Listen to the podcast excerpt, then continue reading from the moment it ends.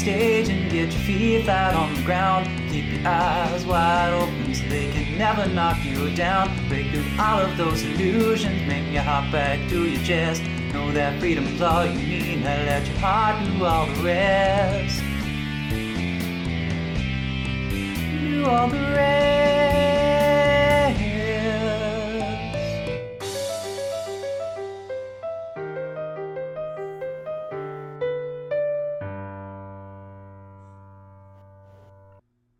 Few years ago, a virus plagued Earth. Yeah, you know the one.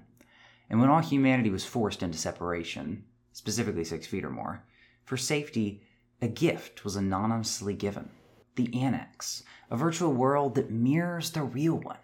Here, people spent time together without physical contact, helping all of humanity cope with the isolation.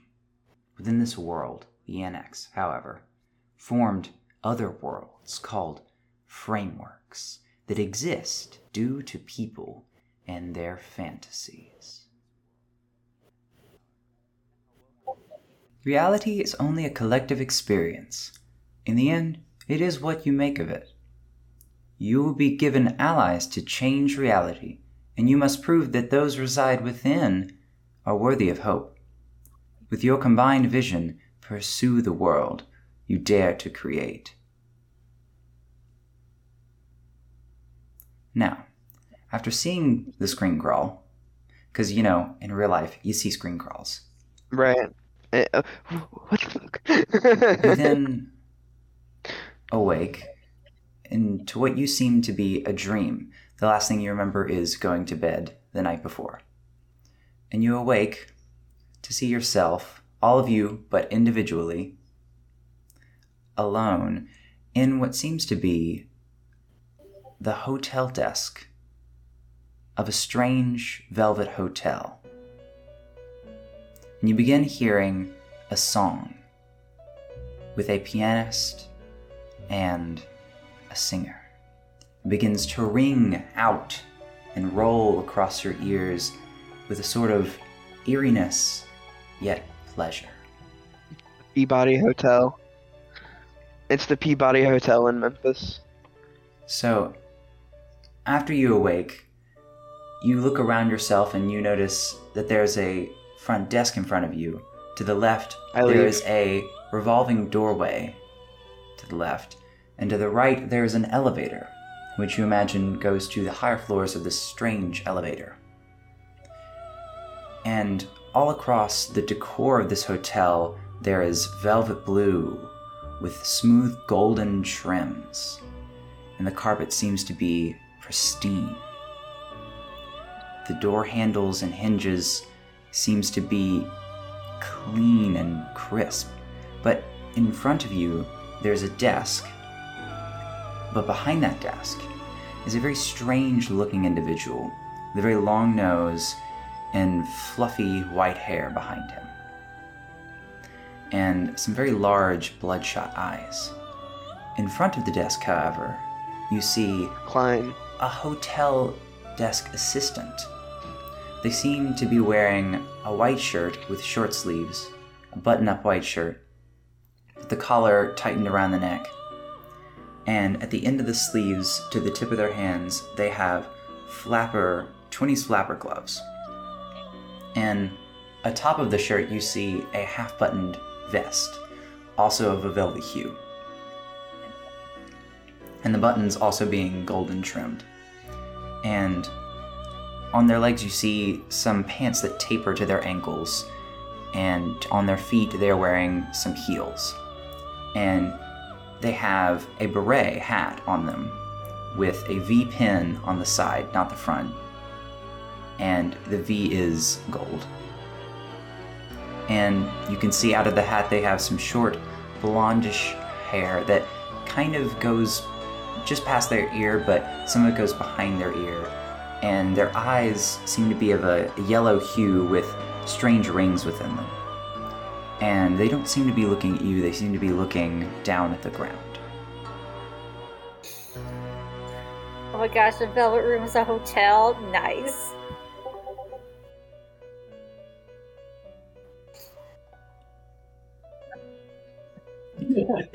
The strange, long nosed person looks at you all. Did any of you try to speak to him?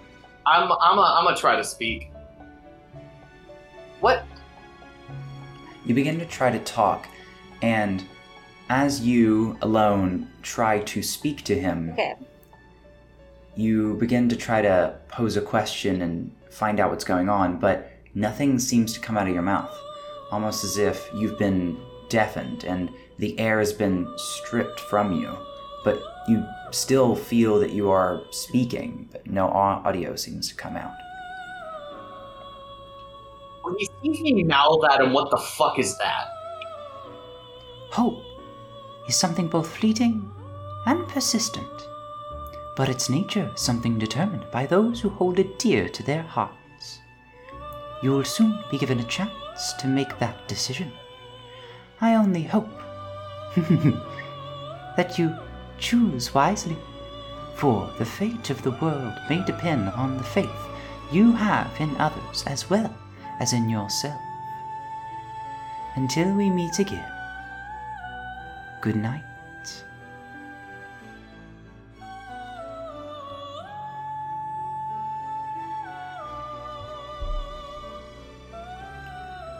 And as he ends his small monologue, your head begins to droop as a wave of lethargy crawls across your body, and you fall back into a sleep.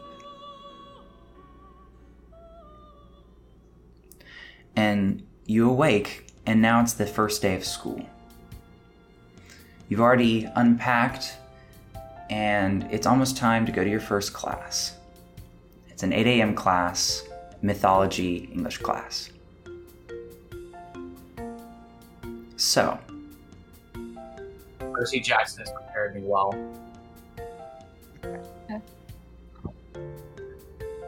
study all the Percy Jackson books, Exactly. and obviously you'll do fine. Dude, fuck. Really. Does anybody have any morning rituals that they'd like to do?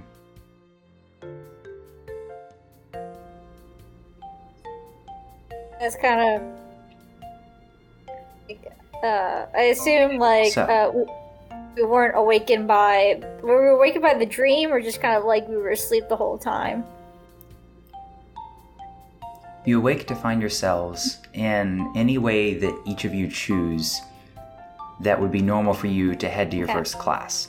It's your first day of classes at the university, sorry, the Dreamers University in Memphis, Tennessee.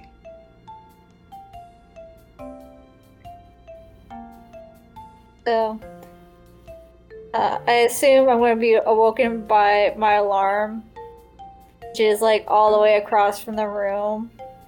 I'm not happy about it. So, kind of, I get up, up and I just, I kind of like, I debate on whether or not to stay asleep, but then the alarm just keeps going. So I force myself to get out of bed and walk over and turn it off. And now that I'm up, I might as well go to class. All right. Everybody else awakened by a similar alarm situation? I wake up by Yeah. um a Halo Okay. theme blasting out of my phone next to me, um, and I just kind of like groggily check, like pick it up and check the time, open up. Like, oh, so question: Does does your world have like Discord, or is it called something else? It's going to be called.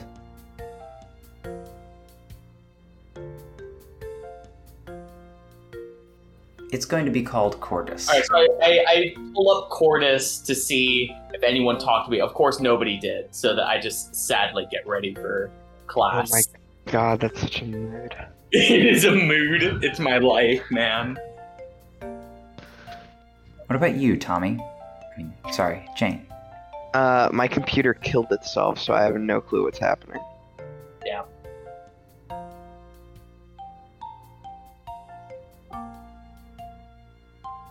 Okay. You're all waking to Alright, your class so- at 8 a.m. mythology. As as per usual, Robin Williams yells "Good morning, Vietnam," and I wake up bright-eyed and bushy-tailed.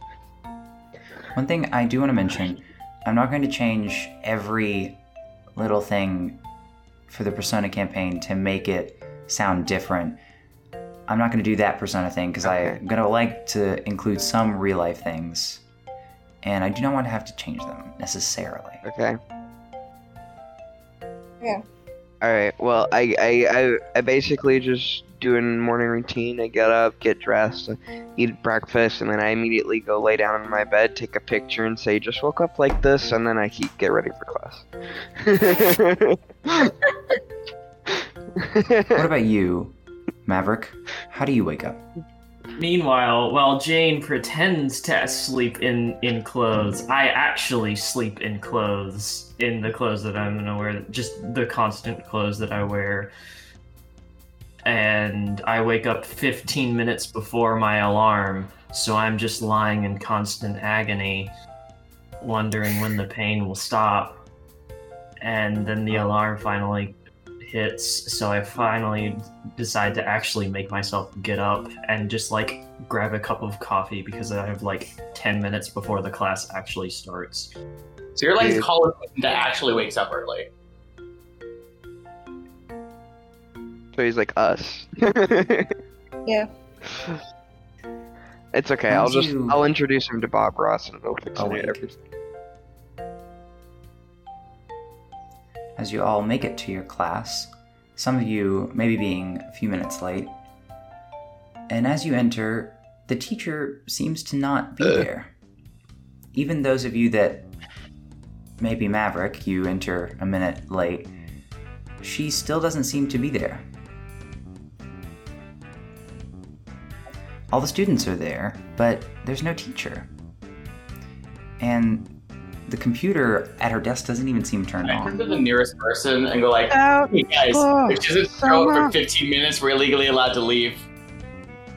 Uh, It's not until about, I would say about 8 11 that you see a woman with, it seems to be a cardigan over a nice fall dress.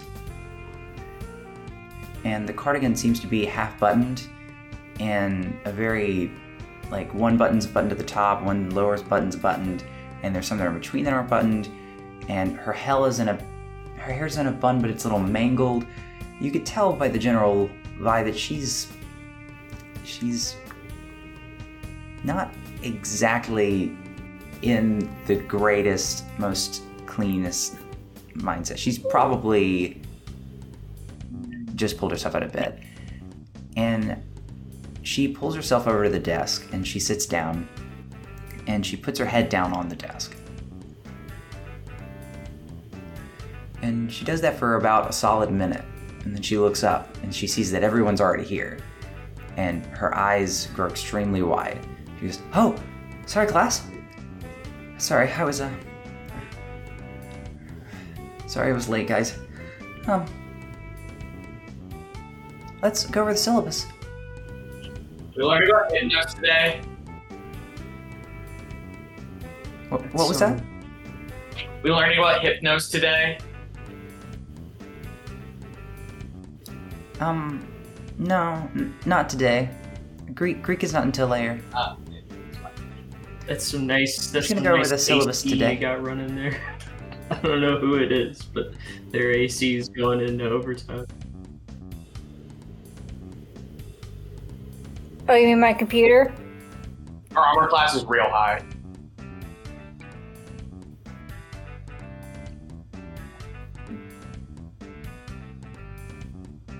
I was um. I do just want to go over the syllabus today. I have some questions I want to ask after the syllabus for curiosities. and you begin listening to her, and it's she describes the syllabus, and it's not anything new. You've heard many teachers go over syllabuses before, and you all get bored in various ways because her syllabus is rather bland. In the very end, she looks at the class and she goes, "I there is something I've been curious about, and I did a little research on it last night, and I have certain hobbies, and does anybody know in the class?" Does anybody like birds? I I raise my hand. Does anybody else in the party? Uh, Jane looks up from her Instagram page and raises her hand. Do her the hand. thing where you do the like the hand where it's like so so. Why the fuck would you guys not like birds? I don't know if I can. I don't know if we can be party members if we don't like birds. So you see that about half the class raises their hand, and this is a pretty big class. And half the class raises their hand, and she goes, "Oh, well, um, that's quite nice. Well, there's a question I wanted to see if anybody knows the answer to." Oh, ah, hold on. I have it written in my notes somewhere. And you see her begin rummaging through her papers. Lay the question on. Okay, I look back down at my Instagram. Knowledge.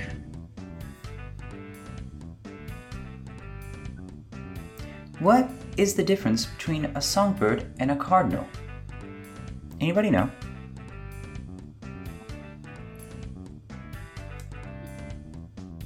Anybody? You see one kid raises his hand and she tries to point out and she's, yeah, yes, go ahead. And he slowly brings his hand back down as he sees that he's the only person with his hand up. She's like, hmm, Hugh. And she points at.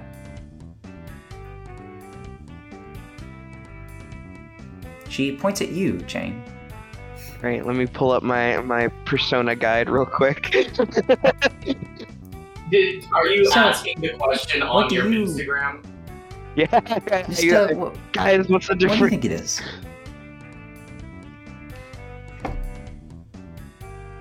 Well, what do you what do you think the answer is? Just take a stab. I'm sure it's not that hard. I mean, it's really not. It's really interesting though. One's a cardinal, the other's a songbird. Uh, one is a cardinals are a territorial bird, and the song is a loud, clear down slurred of two-part whistles, often speeding up and ending in a slow trill. Man, you're so knowledgeable on birds.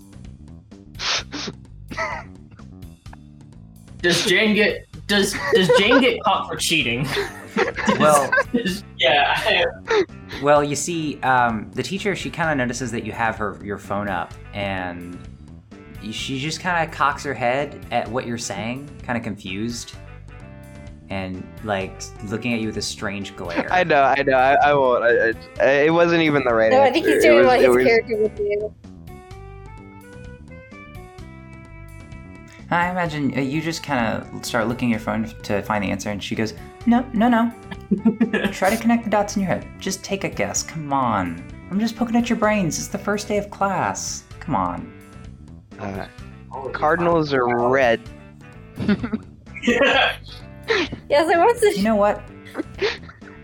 That's close enough. You see, something I didn't know is that cardinals are actually a type of songbird.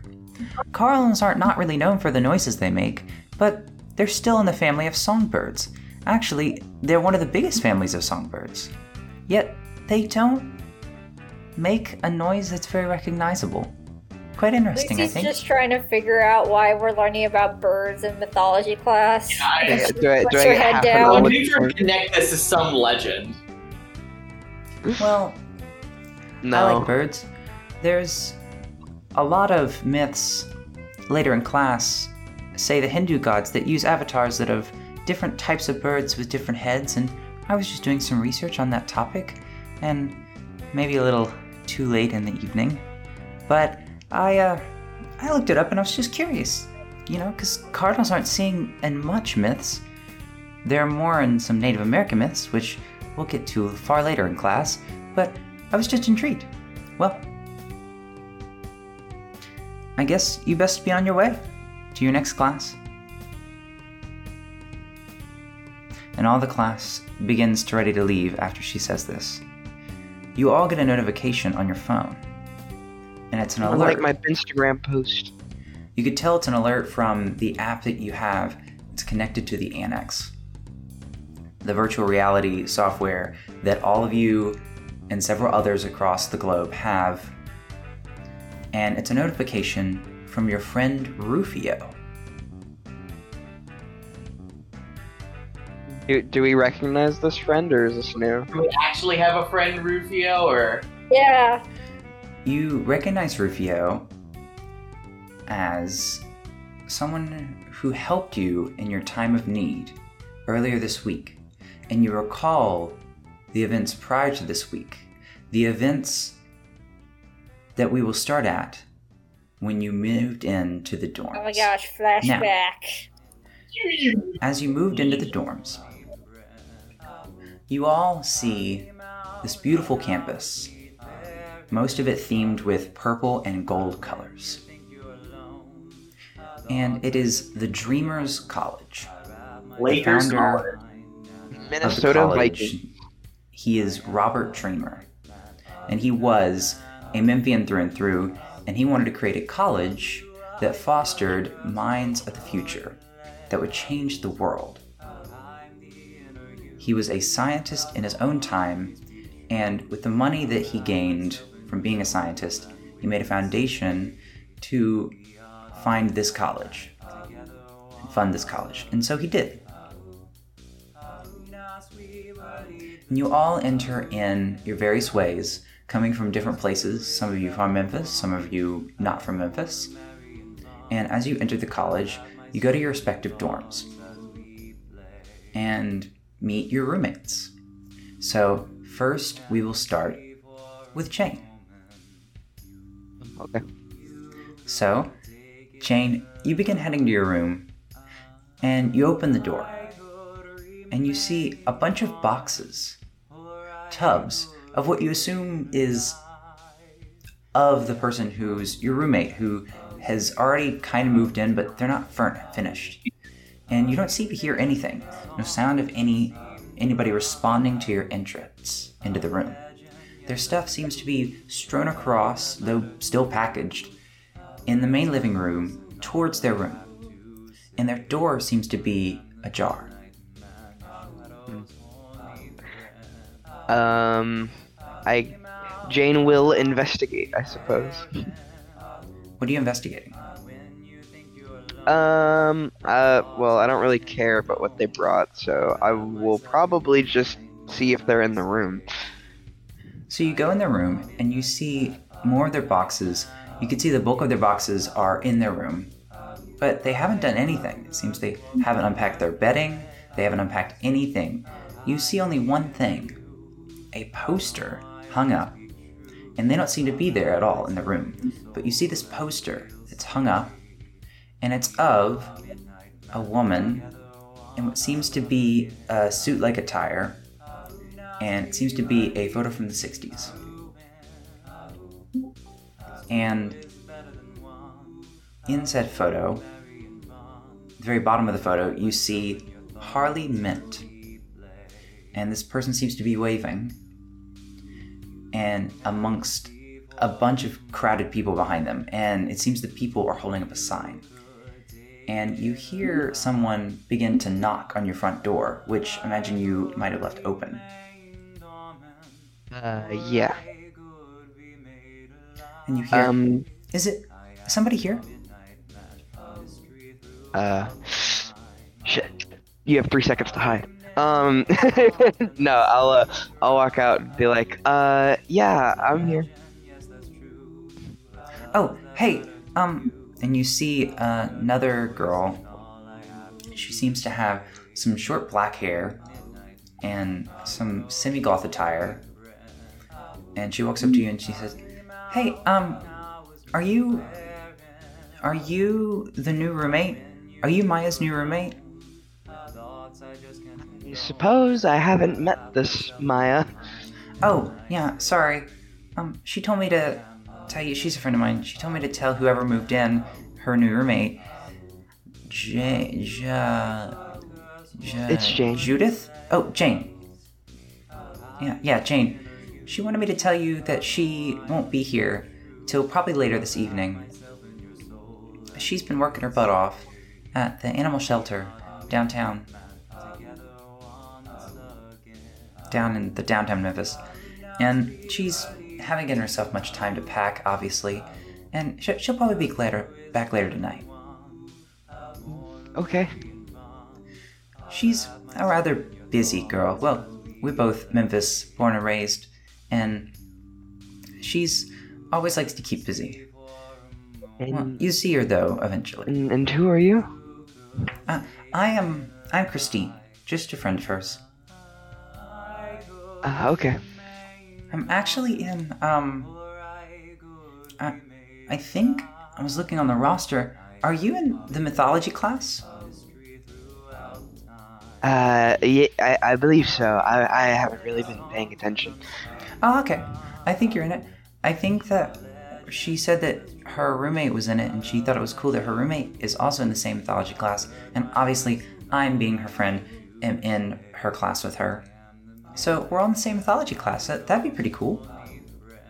But uh, yeah. Hopefully, uh, she, hopefully she gets home. She gets back to the storm soon. She works herself to the bone. She's she's a really good person though, through and through. Uh, And I um, actually I need to finish my unpacking, so I will have to talk to you later. And she begins heading out and waves goodbye at you as she heads towards her room, which is about one or two doors down. Okay. So Um. we will move to. Sorry, Oh, I was. anything you'd like else to do? Oh, I was just gonna say. Um, Jane, being a, a somewhat minimalist, just brings her bag of clothes and her archery equipment into her room. Yes. So your stuff seems to be quite dauntingly small compared to all the stuff that Maya has. And you know that her name is Maya Baldwin. And you saw her her name in the roster and you hope to meet her eventually. Next, we will go to Oh, yes. Would you like to describe Jane now? That this would be a good moment to describe Jane. Um. Well, uh, she's probably like just uh around a five six. Um, you know, medium length blonde hair. Um, Caucasian woman. Um, and she's she's fairly slender. Um, but she does have like toned arms.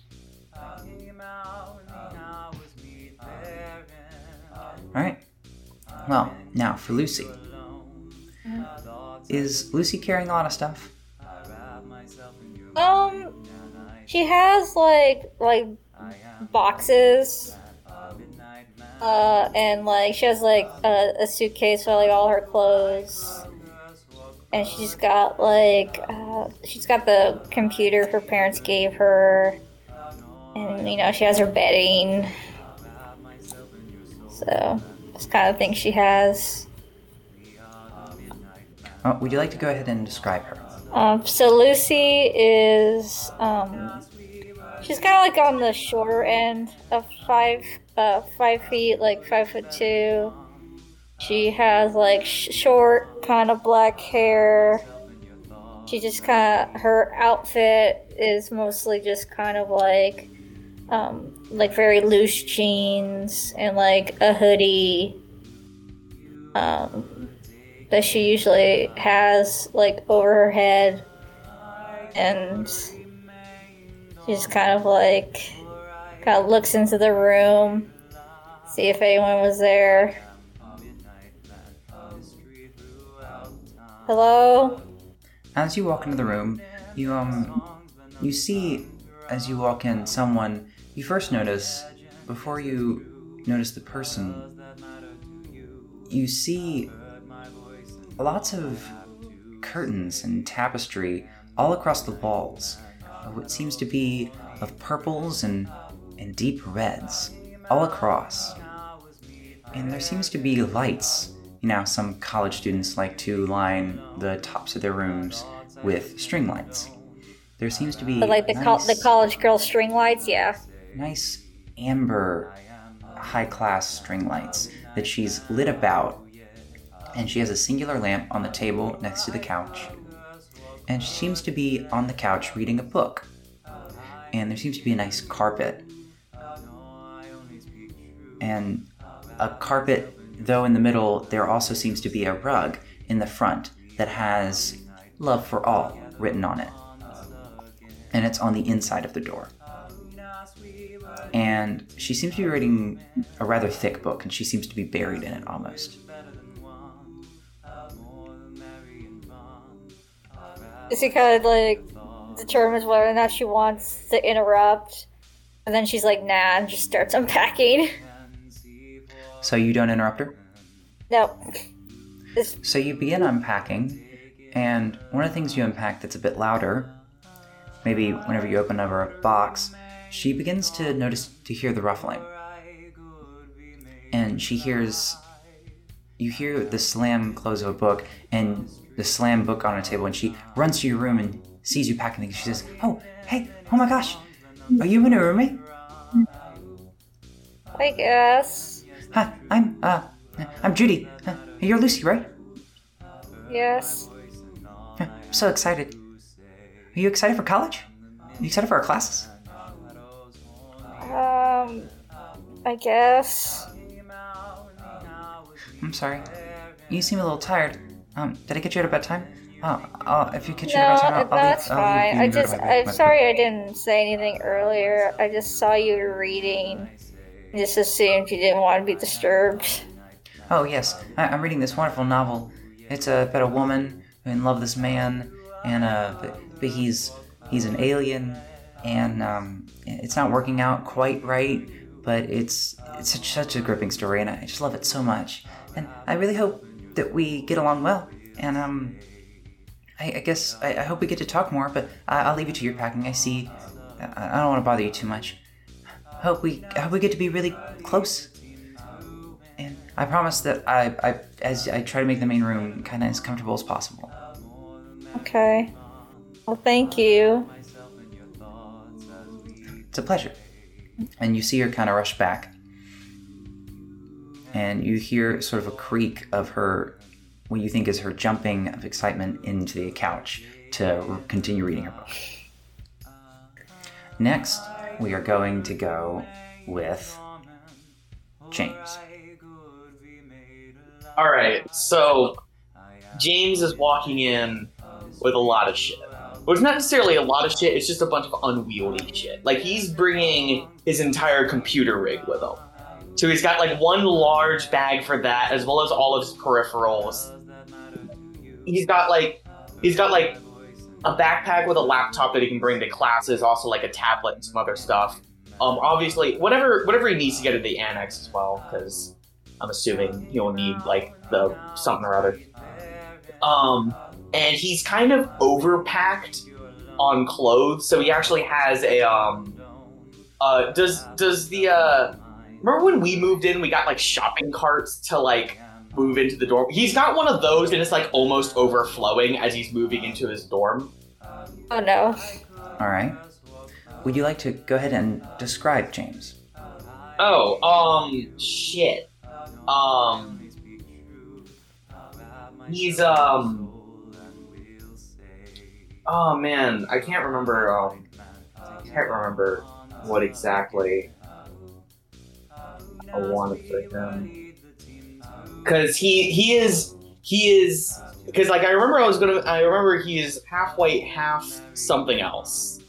Um, I think he's um. Ah shit.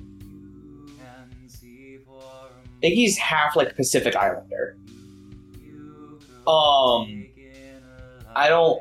I, I didn't like pick where yet though. Um, but it doesn't really matter. So like he has like he has like kind of um. It looks like he would normally have like more tan skin, but he didn't go outside enough. So like he's kind of pale. He's kind of like palish at the moment, and um, he has uh, he has like dark. He has like dark hair. Um, that looks like he had it dyed at one point. Like it looks like it was dyed red at one point, but like he hasn't gotten it re-dyed, so it's kind of like like all the roots are showing, and it's really like only like at the ends of his hair that the red is still there. Um, and he's wearing a t-shirt and um, uh, jeans, uh, and he, his and he stuffed as much shit in his pockets as possible.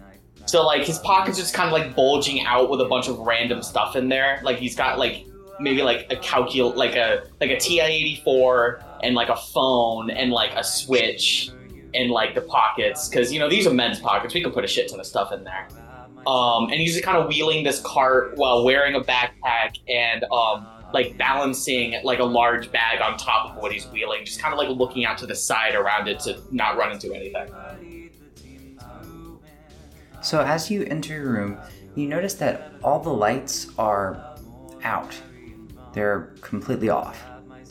And you notice that the only light that is really strong that is on is emitting from the crack of the doorway to your roommate's room.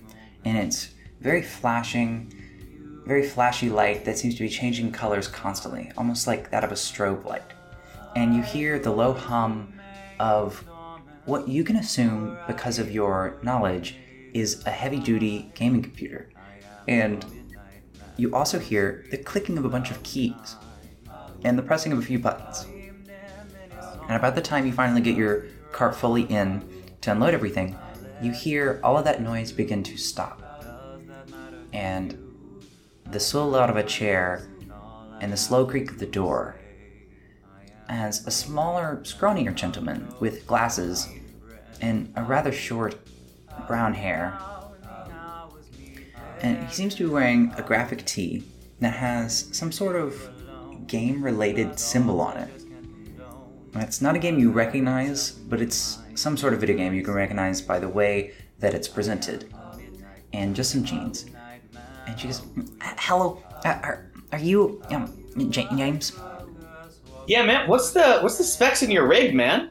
Oh, oh um, uh, there are. Oh, uh, before we get to that, you you really don't know? Yeah, dude. I hold up. I'll show you mine when I get it when I get it set up, dude. Oh, well, Um, um, because uh, I got I got I mean- the uh, RTX uh 3080, man. Like I got it like in like I got it in soon. Like I got I got some of my graduation money. Like I'm I'm I was I was hoping somebody else would have a cool rig. We should play something together sometime. oh, dude, yeah, dude, I have a 382. That's really cool. Um, my name is. My name is Edward Summers, by the way. All right, Ed. I'm James. Oh wait, you already knew that. Yeah. Um, speaking of games, um, well, yeah. Uh, there are some rules I need to put out before I get too excited. I have just, uh, well, when I, um, he points over and you notice that there is a bother sign that's hooked on his door. And it's hooked on a rope with a nail on the door. And says, now, when that says don't bother me, um, it does bother, you can bother and knock, but it says don't bother, just, uh, be a lot of the time, just, could you not, like, mess with me? I, I get really deep in my stuff and I, I just don't like being bothered. I get you. Um, I mean, if I see "Don't bother" on the door, I'm not gonna bother. I know, but some Well, people I just if the barge on fire, I'm gonna bother. Um, but I mean, that's fair. It's just, yeah, um, I've had trouble with, um, yeah, just, I've had trouble seeing with trouble with privacy in the past. Yeah, you. People are. But yeah, um, yeah, let's go. Um, have you ever gone to the annex? Oh, dude, have I heard of the annex? Oh man, Um, and I start like I start like unpacking what whatever what kind of like annex like gear would people have? Like someone who spent like you, like would is there a difference between someone who would like um are they like tech for annex enthusiasts that are willing to put down like money into it or there is Straight up haptic things suits. that people try to mod the annex, and there are certain things, but those are normally programs that you Okay. put on your computer, and your procron- pu- blah, your computer just has to be able to run the all right so I like um well, instead I'll pull out. I'll pull. I'll start like unpacking some of the stuff with the annex. Like, dude, I've been trying to figure out how it works. Like, um, Oh, I mean, I can actually help you with that. Yeah, I've made a few discoveries of my own. Um, some that I haven't shared with anybody yet, but I might be able to to let you see. Um, dude, we need to compare some notes. Oh man, I was, I'm, I was nervous. I thought my roommate was gonna be like some frat dude, but like, oh no. oh man. I man, hate those people. Yeah, no. same man. Like, oh man, I'm glad. I'm glad I have someone who could understand, can understand good tech. Yeah, yeah. That'd be that might be really cool. Yeah, let's go check it out. I- I'll show you my computer gig.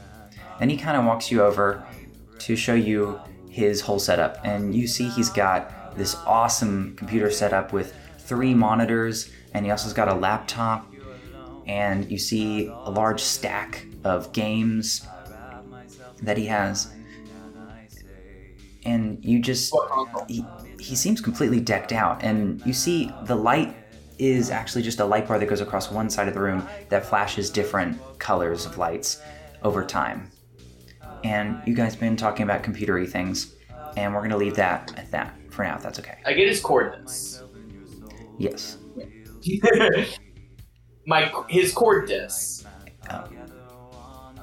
yeah yeah yeah. You you get his cord disc and you share a cord disc. And next we're going to move to maverick. Would you like to describe maverick for us? Uh, he's the kind of guy that even though it's probably the middle of fucking August in Memphis, he's probably the guy to still wear just straight up hoodie. Um, and he's just there's still like glaze over in his eyes, even though he just drank like an entire full cup of coffee before class his brain's still having to process that it's 8 a.m. in the fucking morning. And he's just like already so done with today. His hair is just a complete like mess, fr- frizzled everywhere. And he just kind of slowly just walks to the room and angles with the key, eventually gets it open, and he just goes in everything's already been like unpacked from like last night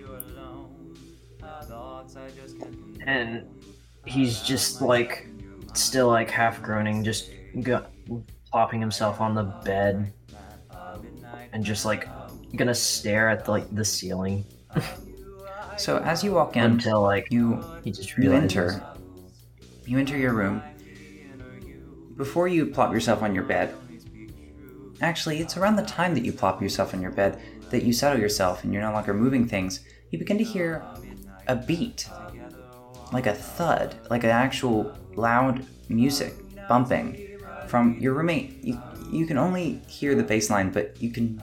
It's really grooving, and you can tell that it's coming from what you can assume to be your roommate's room. it's kind of like and and then I just try to like cover my like face with the pillow.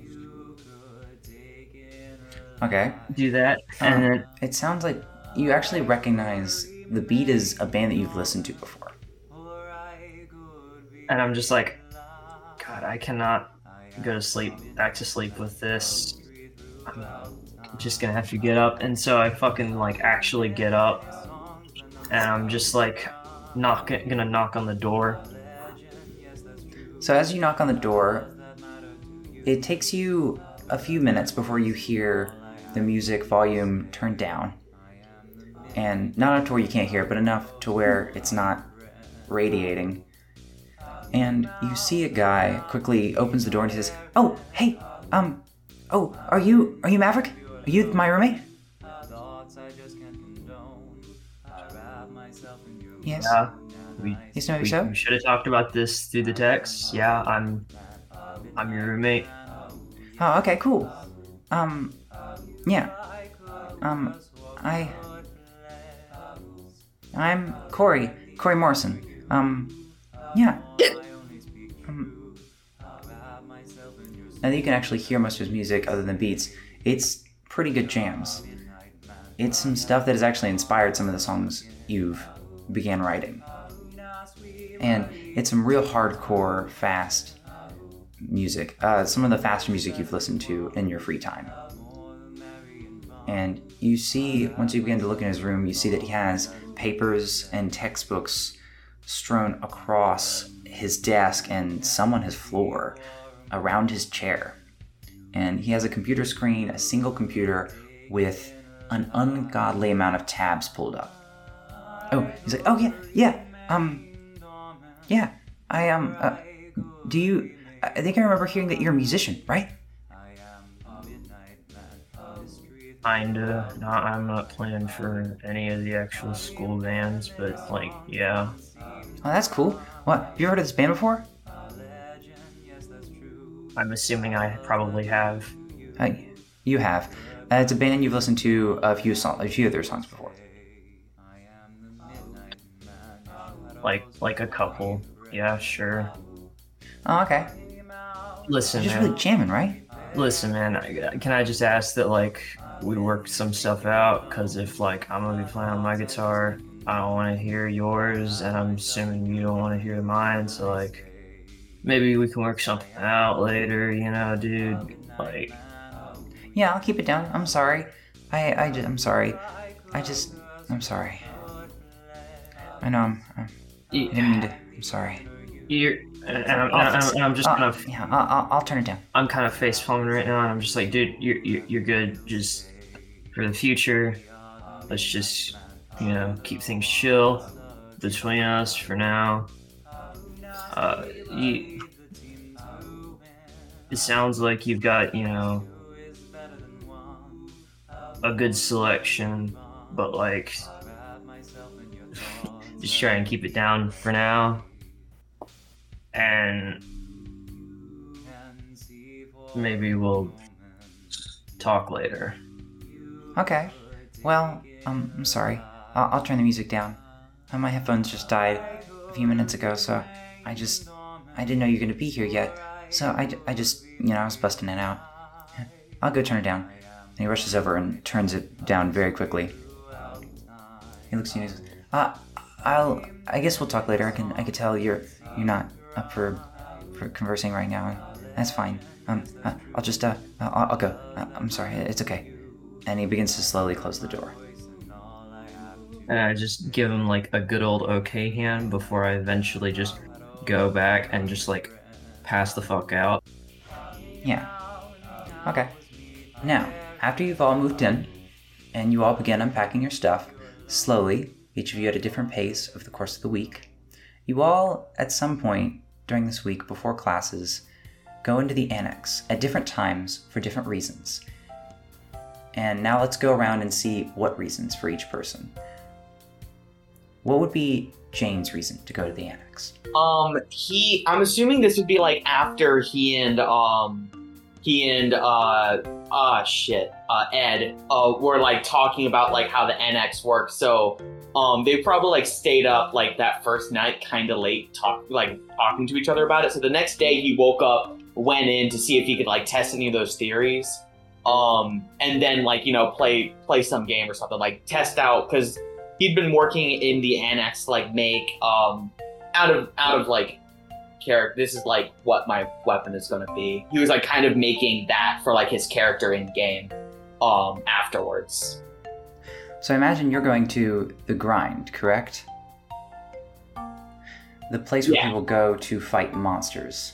yeah i'm testing out like i'm testing out my weapon and i'm trying to come up with a name for it Yes. So you're planning on going to the grind, which, for those who do not know, the grind, everyone would know about it, and it is a framework within the annex. Uh, frameworks are the planes, as they are called, and it is the one that they go to, people go to, to fight monsters and live that fantasy of being a hero in this weird, endless dungeon. And now back to Jane. Yes. So, Jane. What? Why would Jane go to the annex? Um, Jane has probably lost a bit of passion for archery and wanted to try to find a new hobby. And her friend probably, one of her friends probably recommended it and so she ended up getting a a um a very subpar but able to run it gaming laptop and whatever else is required for the uh, annex. All right. What about you, Lucy? So it's like she probably had it when uh like it was popular around like like six years ago. And then she just hasn't really been using it. Except like she when she had it, she used it to kind of uh do a lot of world building stuff. Like she had her own sort of like um world within the annex and she doesn't go there very much except for maybe like like once every two months she would go check on it and just kind of like There is a framework in the annex called World Builder, where a lot of story Yeah. creators go to create and build settings that are fantastical that they can use in video games or books. So that's where you would have gone. Mm-hmm.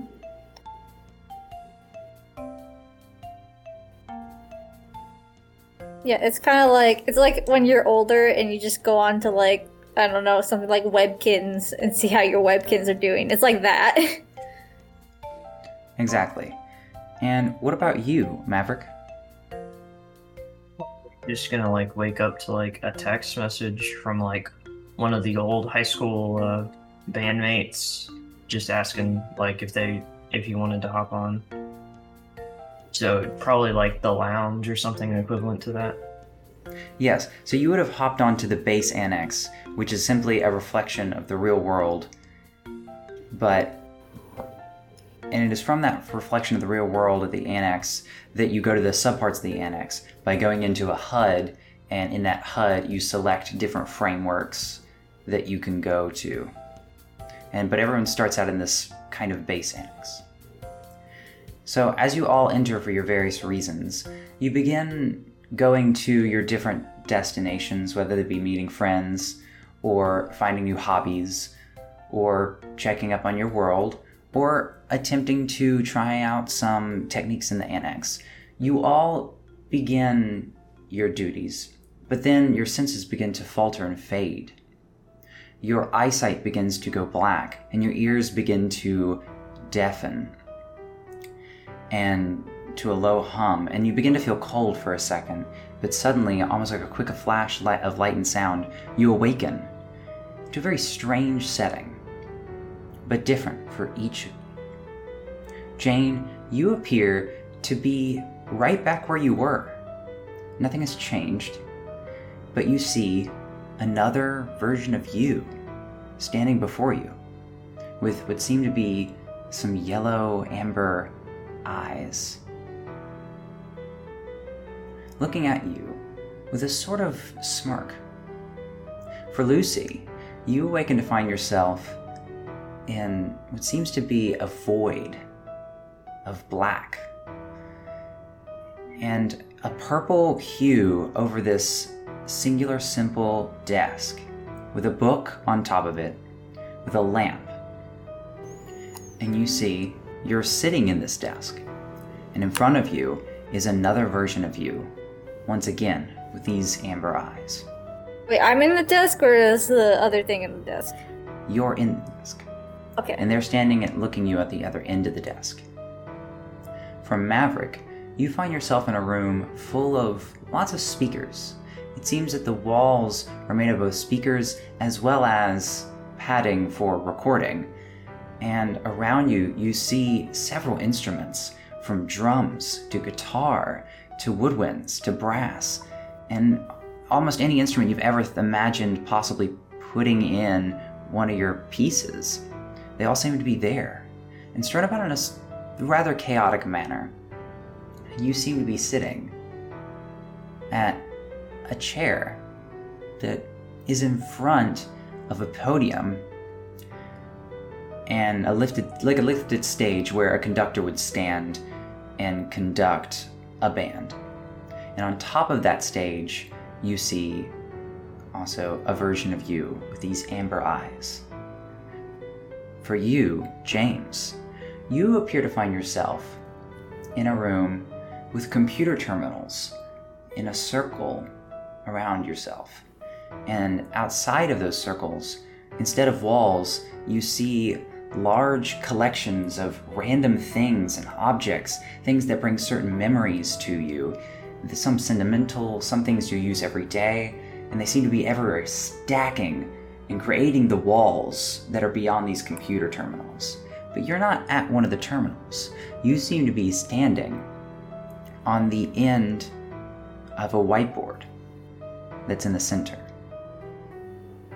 And this whiteboard has plans written on it, with several question marks surrounding it.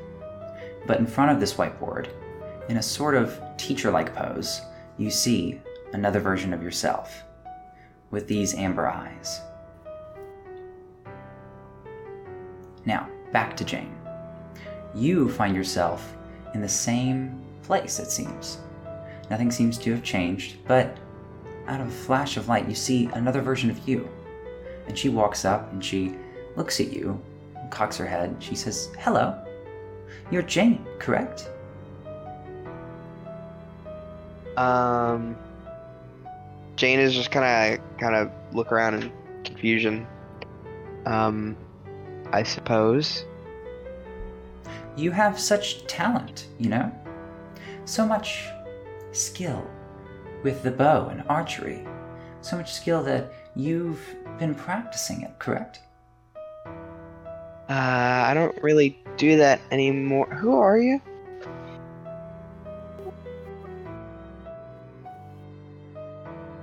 So she looks at you and she says, I am you. And you are me. But who are you really? Well, I guess by that logic, I am you. But you're not me. In one particular way. You have these gifts, yet you choose not to use them. You leave them to the wayside. You think things are just up to chance. Such a silly way of believing. Well, the way I see it, things either will or they won't happen. There's no point in Seems like getting someone- upset about anything. Well, maybe someone needs to take your place and make proof, evidence that you have the power, the will, to will things to happen. But I don't, maybe you just don't have the strength. And now we're going to cut to Lucy. You Okay. find yourself in at this desk, and this person begins walking around in circles around you. Lucy just tries, like, she doesn't know if this is a dream or not, and she's very, like, anxious. So she's gonna try to, like, lucid dream and change the dream.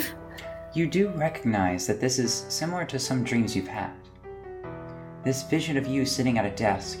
You've had a dream like this before. No one was there with you. Okay. And you see this person, and as you try to lucid dream, you try to control the environment, it seems that you can feel a sort of resistance in your brain. And you hear this person begin to speak after you make this attempt. Hello. You're Lucy, correct? Yes. So, What are um, you? I'm someone who is gonna help you. Don't you want to write? You're a writer, right? Writing's. You write these beautiful, fantastical stories, right? I haven't done that in a long time. But it's your passion, is it not? No, I- it's not. It's not gonna help me. But I have an offer for you. You can stay here and write.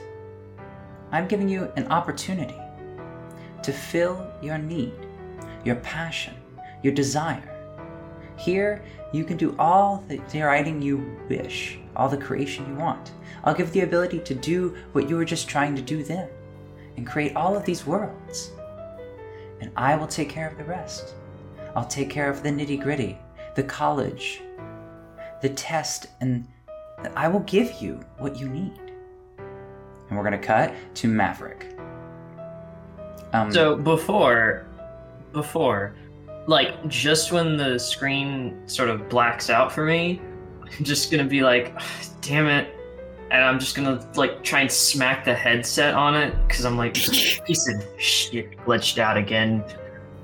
And so I'm staring at the floor when I get teleported in, and then I just kind of like look up and I just see just all the instruments surround me, and I'm just like looking around, just being like, this isn't where I remembered we were gonna go. And then I look up to see him, and I'm just like kind of confusedly staring at him, just like, what the fuck? Well, isn't this quite a strange predicament? But one that we might both be able to benefit off of. Am I right? This is quite a beautiful little arrangement of instruments, and a wonderful place to write music. You're a musician, right? The fuck are you? Why, I'm you. Well, a you that wants to help you. A part of you that only wishes to grant you what you desire. Quit playing fucking games.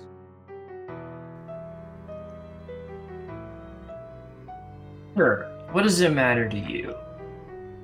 Why, you're me. How could it not matter? How could your progression of your gifts not matter to me? I want to see you grow just as much as you do.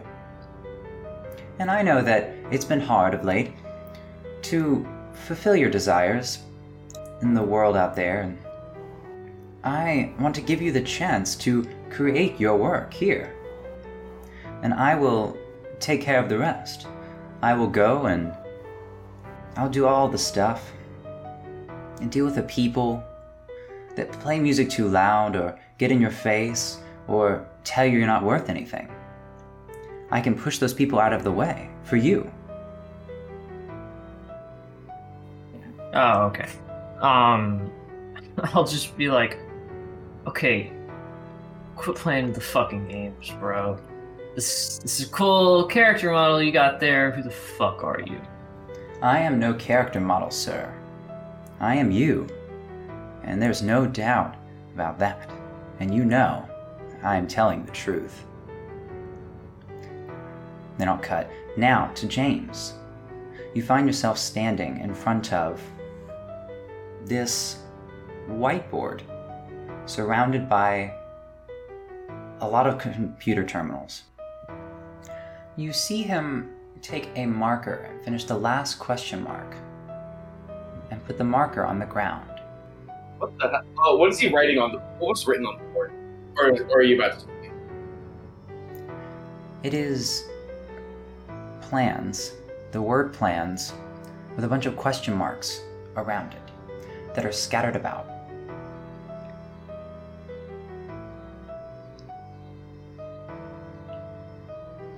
And he looks back at you.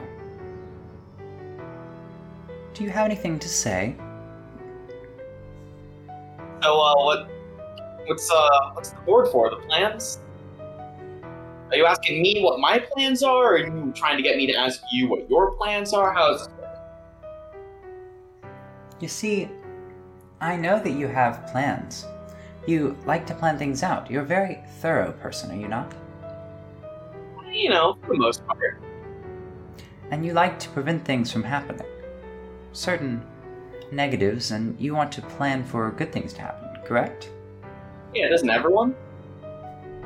Yes. You, in particular, though, have a knack for setting things up. Like. like a chain of events, like dominoes. You have a certain knack for it.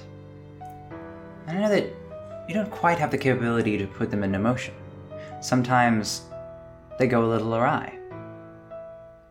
And that's part of the fun. But what if them going awry leads to something a bit more atrocious? then it clearly wasn't a good plan. Well, I'm here to give you plenty of time to make the perfect plan. The plan for everything, every moment in your waking day. And I will be your servant. I will carry out everything you so wish. And you have all of the control here and be able to test out all your theories, whether it be on real life or the annex. Oh, one thing I forgot to ask: Why do you look like me? Why, I am you. How can you not see that? I guess I do see the resemblance. I look prettier though. What if your plans, and I know this most of all, to prove that I am you, I'll give you this. What if those plans fail and you lose someone along the way? Now we're going to cut to Jane. And I will let you respond first. Um, well, I don't think fate is planned for me to be replaced. You can try to change that if you want. Fortunately, in my experience, it doesn't go too well. But fate doesn't exist. Things are and flow like water. And I'm just the tide to wipe you clean.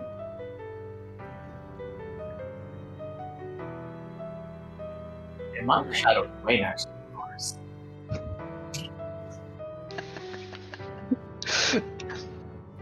And and what would you have done differently? What would you have done differently that day then? Oh, that day. Oh, you want to talk about that day now, do you? I would have done nothing different. But you should spend every waking moment remembering that day not as a time to push back, not as a time to let things slide, but as a time to inspire. You should all, of all people, should know that I'm not lying when I say you're scared. You're scared of losing. You're scared of losing the game. Your friends, your family. I will make sure none of that happens because I have the will to try to prevent it.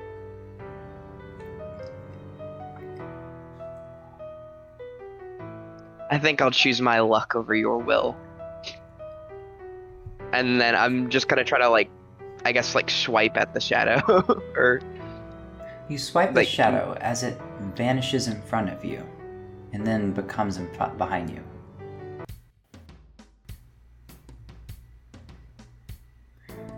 And when it appears, it says, Oh, maybe you do have the will.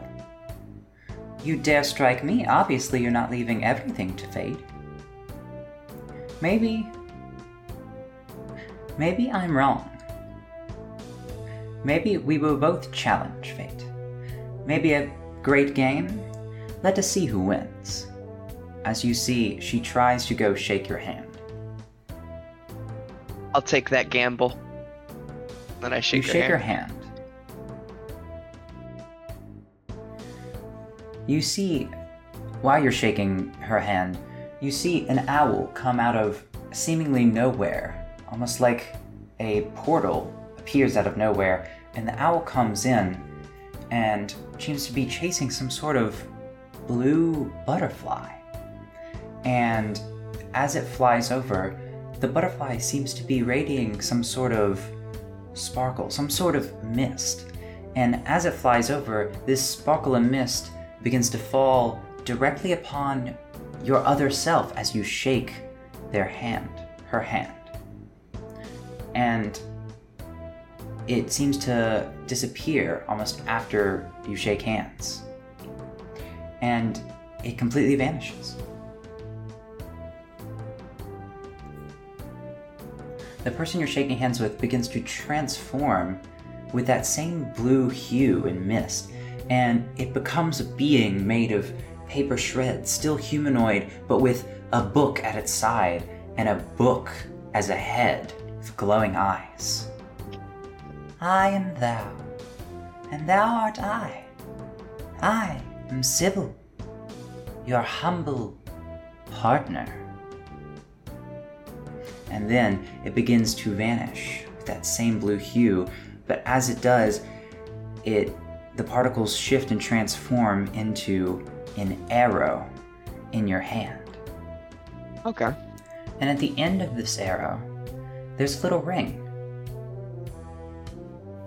And then you see on your left wrist, a ring appears made of gold. And as you hold this arrow, and you kind of hold both of them looking at them, you see the ring on the end of the arrow, the very tip, begins to hum and get close. And it magically clicks to the bracelet. And as it does, the arrow shifts and becomes a small pendant, almost like a little keychain or lucky charm.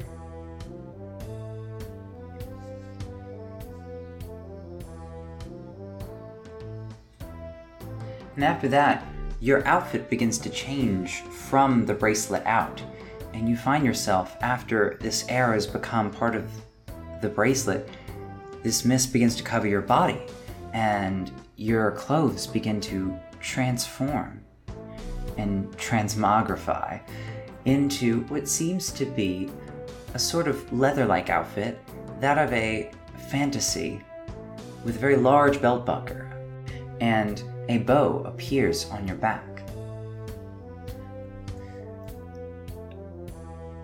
Now we will go to Lucy. She puts her hands firmly on your desk and she says, Are you not willing to take my deal? My offer. I've read a lot of books, and this seems like something like an evil person would offer the good guy. In ex- uh, it seems like a very bad deal. How could I be evil? I'm just you. Are you willing to call yourself evil? What if you're just like some sort of changeling or like, like, demon? How do I know that you're me? Do you remember your idol? Do you remember the person you aspire to be? You know who I'm discussing. You know the one. The one who led you to write these beautiful stories in the first place. You're just gonna let him down? I'm offering you a chance to fulfill the legacy. All I ask is to take your place in one reality so that you can do all the writing in one other. So the the book that's on the desk is it like empty or full? There's an empty book on the desk. Okay. Well, I feel like that's uh, it's for me to decide, isn't it? I. It is your decision. I am asking you to decide here and now. Are you going to take the offer and write as you desire? Or are you just going to continue letting your talents go to waste? You create worlds. Don't you want to do that more? I'm offering a chance to do that I right do, here. but I don't want to surrender control. I'm not taking control of you, just simply a part of your life you do not wish to do. Well, I feel like this is a bad deal, and I'm not going to take it. I'm not going to surrender any part of my life just so that I can do what I want. I miss writing, I really do. But I feel like I need to. I can't just take the easy way out. My uncle wouldn't want that. And to that, I cannot disagree. As I said, I am you.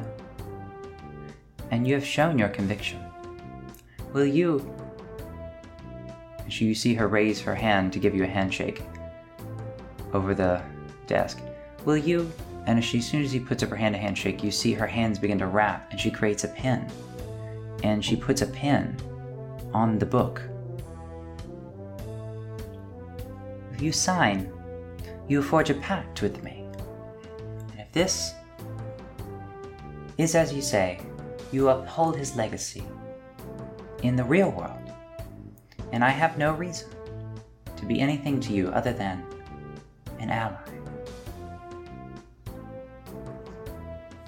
I guess I, I take the pen. Do you sign the book? Yeah. You sign the book, and you see she steps away from the desk and begins to bow. Now, the contract has been sealed. I will help you achieve our shared goal. And you see suddenly an owl entering from a portal, seemingly out of nowhere. It's an owl chasing a blue butterfly they fly through, and this time you hear the owl begin to screech.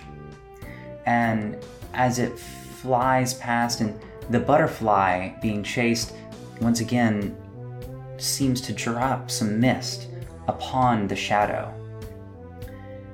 And it seems to just fall upon and it does not even notice it. But the being begins to transform into this dark cloaked figure. Large, with this large black cloak with a crescent head and long draped arms and limbs. I am thou, and thou art I. I am Brexta, your ally in this grave endeavor. May the night be on our side.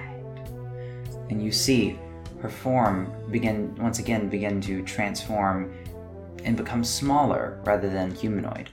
And the book and the pen dissolve from your hands. And what appears in their place is a small felt tip pen with a ring at the end. And you see at your side a ring appears. You assume to be like a key ring. And once again, you begin to feel the pen. You see the rings begin to vibrate and pull towards each other, almost like a magnet. And almost as soon as you lift the pin, the pin zooms towards and clicks towards the ring. And as it does, you see at that point on your side, outward, your clothes begin to change, and you find yourself in a large purple cloak. And in your hand, you see a large scepter, a staff, with a, once again a crescent at the top and an orb floating in the middle. Now, to Maverick. I am you, Maverick. I simply want to give you the opportunity to do what you so desire. Do you not wish for the same?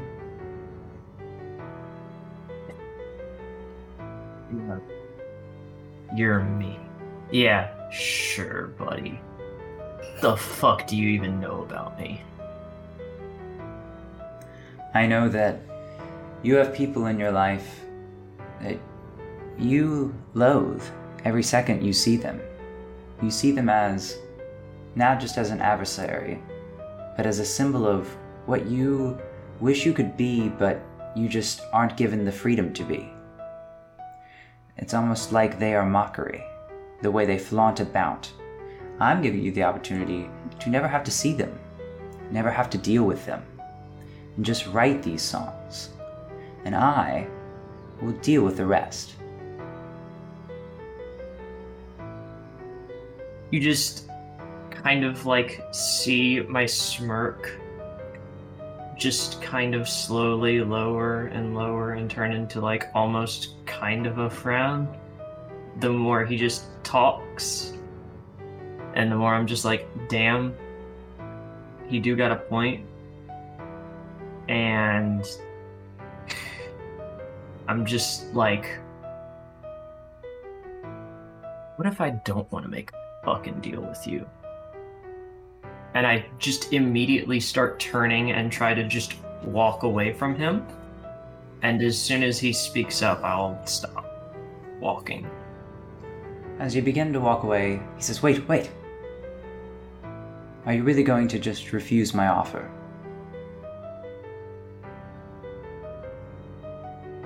I just kind of just stop and process. And I just turn around. What the fuck do you want? I. I just want you to fulfill your destiny. I feel that you're destined for greatness, and I feel that you know that that is the case. You know your own talents, yes. You don't have the time, or sometimes the means, or sometimes the will to fulfill them. I'm simply offering you a chance. All I ask in return is for me to deal with the rest of the nitty gritty of your life. That sounds too good to be true almost. And I just kind of go for my back pocket because I always just. I.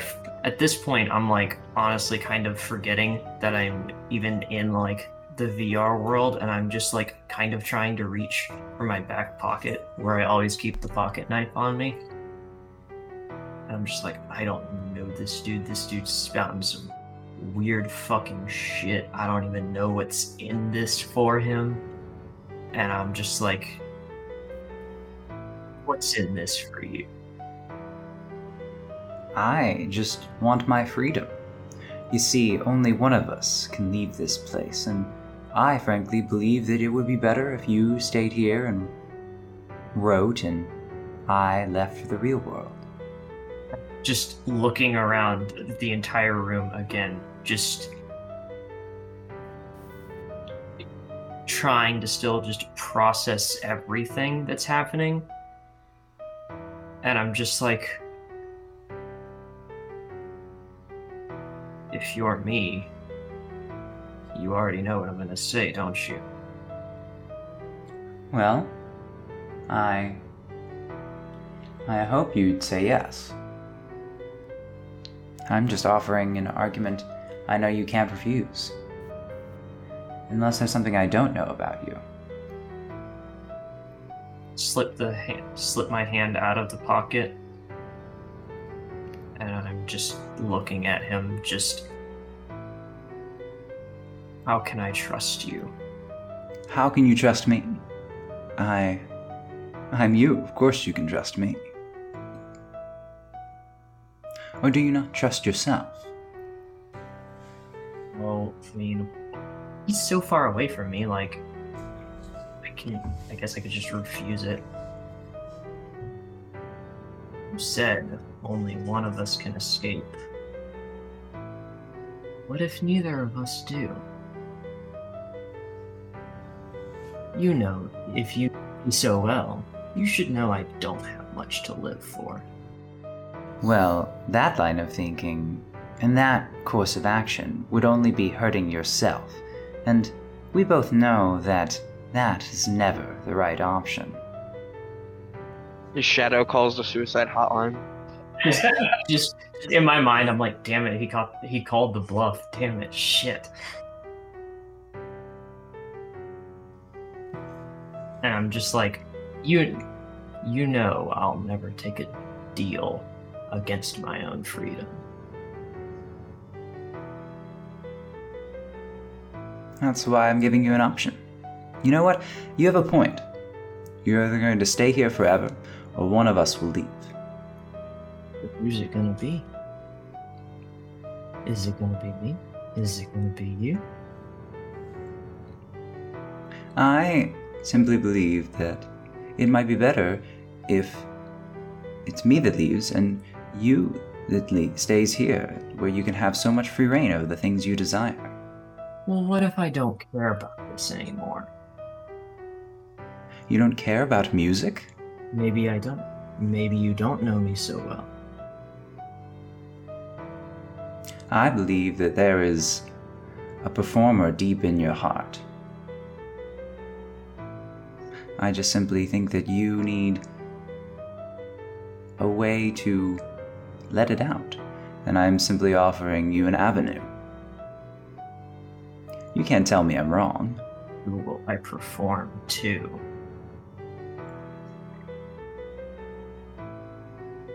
Here, you could perform for yourself. I would take what you have and I would deal with the nitty gritty of putting it out there and having people listen to it. I'll deal with that. But you stay here, and you don't have to deal with your pesky rival. Hmm, I may hate the guy, but that's not worth it for what you're offering. You don't think it's worth it? No. I don't think I'll accept your deal. Why is that? Why not accept it? What's so imperfect? You're forgetting there are still people I fucking care about. For as somebody who likes to say that they know me so well. You dare to say that your connection to others means more to you than music alone. Maybe I am saying. Then maybe I don't know you.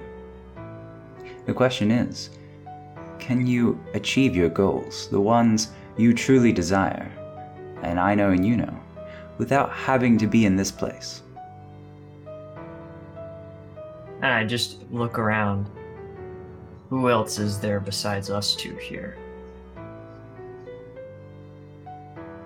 I suppose no one else. But are you willing to, out there in the real world, do what I'm offering you in this world? The thing I want to see you do. For I am only acting in your best interest. You're not acting for shit. I've seen liars and tricks like you everywhere. Scumbags. Just let me out of this fucking place already. I can only let you out if you and I come to an agreement. And it's not until then that either of us leave this place. It is the way it is. Oh, yeah? What fucking agreement?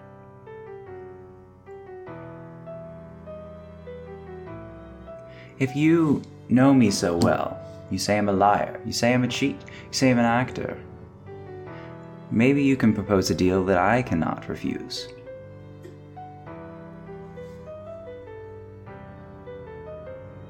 Well then, how about you take the back seat while I control my own life? How's that for a proposal? What's my incentive?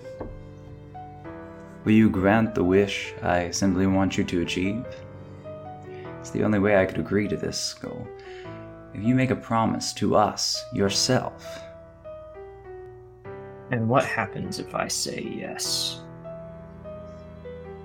You promise me that you will fulfill the wishes you desire in the deepest inner parts of your heart, then I, the inner you, will be all the pleased and will offer you all the guidance and assistance you so desire, but only if you make this promise to yourself.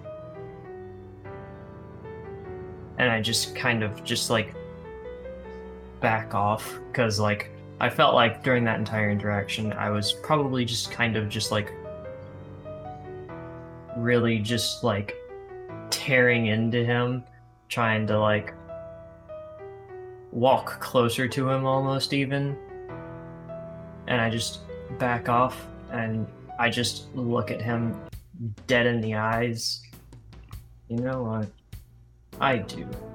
So, it's a deal then. You do realize what you're agreeing to. And I'm going to like. Can we have like a little cool moment where he teleports in front of me and then we shake? He is going to teleport in front of you, and he raises his hand to shake yours. But before you can respond, he puts his hand to his side and he looks at you in the eyes and he says, I. I think there's a better way that we can seal this deal, that we can make this promise. And he pulls out his other hand, and in the palm of his hand is a pick. Take this and strum the first chord of this long song we shall play together. I just kind of like look at the guitar and then look at his pick again. Look back up to him. And just right as I grab the pick and just right before I strum it, I just kind of say, then so be it. Nice. You strum the guitar, and as you do, the sound reverberates across the entire room, filling it. It's almost as if the air feels warmer, more comfortable. Almost as if you brought a sort of fullness to this place.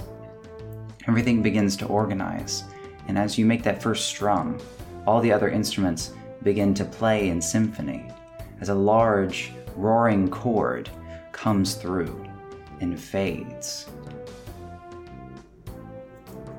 As this happens and the chord fades to silence, you see its head cocks. His mouth curls into a smile.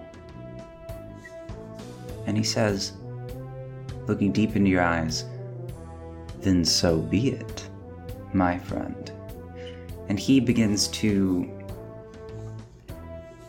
a kind of put his hands at his side and he takes a deep breath and you see out of a portal an owl flying chasing a blue butterfly once again with dust trailing off as it falls upon the head of your shadow and the owl and butterfly quickly disappear as they come in. And your shadow transforms. His body begins to shrink. He is no longer the size of a human. You see the guitar in your hands begin to shift somehow. And as he begins to dissolve into this mist, begins to crawl up the guitar that's in your hands. The guitar begins to reform itself, and the mist begins to curl around the guitar like a snake. As you see now, the guitar glows with some spectral power. You feel connected to it as if the fretboards meet your fingers and a static, almost jolt of pure energy channels through your entire body. You hear in your head, I am thou, thou art I. I am Orpheus your instrument to change your fate and answer your wishes. You find yourself with this guitar in hand, and as you do, you see it begins to fade out of existence almost immediately after becoming this fantastical instrument. And as it does, it begins to almost turn into that mist again, but it crawls across your body like a snake quickly to up your chest, and you feel something begin to appear across your neck. It's a choker. And as this, what was your persona, your shadow, crawls up and becomes a pick with a ring upon it, and it crawls up your neck and on to your choker. And as this happens, you feel your body begins to become light for a second and then heavy once again. As you look upon yourself and you see you are now covered in some dark black attire with a plague doctor mask. But it feels so comfortable, and the lenses of the mask don't seem to obscure your vision at all. They actually they get a bit of uh, a glimpse. You can see things differently. You can see you see the instruments in quite a different way. They seem to have a color about them that never really recognized before. And now we go to James. Now I find it I find it really funny that you say you're me because anyone who is me would never plan to follow the will of someone else. They'd never get rid of the chaos of reality. What's the point of playing a game if you know the outcome? And where's the challenge in making plans if you never have to improvise even a little? I mean, yeah, sure, sure, I'll fuck up every now and then, but how am I going to get better at planning if I don't fuck up? Where's the point? What's the point of living through life without mistakes? I think I'll take on reality on my own terms. Because there's no plan I can make that'll ever stop death. Instead of dreading it, I'll just make the most of their lives. That and I and I point at the board with the question mark um, as I kind of stand up and like take a marker, um, and I start erasing the question marks. Oh, sorry, I take an eraser, start erasing the question marks. That is my plan, and I'll just improvise the rest along the way. So as you grab the eraser, he begins to erase the word. You try to erase the question mark, but instead the eraser begins to move on its own following your hand, and it erases the word plans very quickly, almost as if you don't have to put your hand over the whole word. It's just a singular stroke, and plan seems to dissolve. And you see your shadow. He looks at you, and his head cocked. Huh? So, you're not afraid of failure of your plans? I'm afraid of not learning from my failure.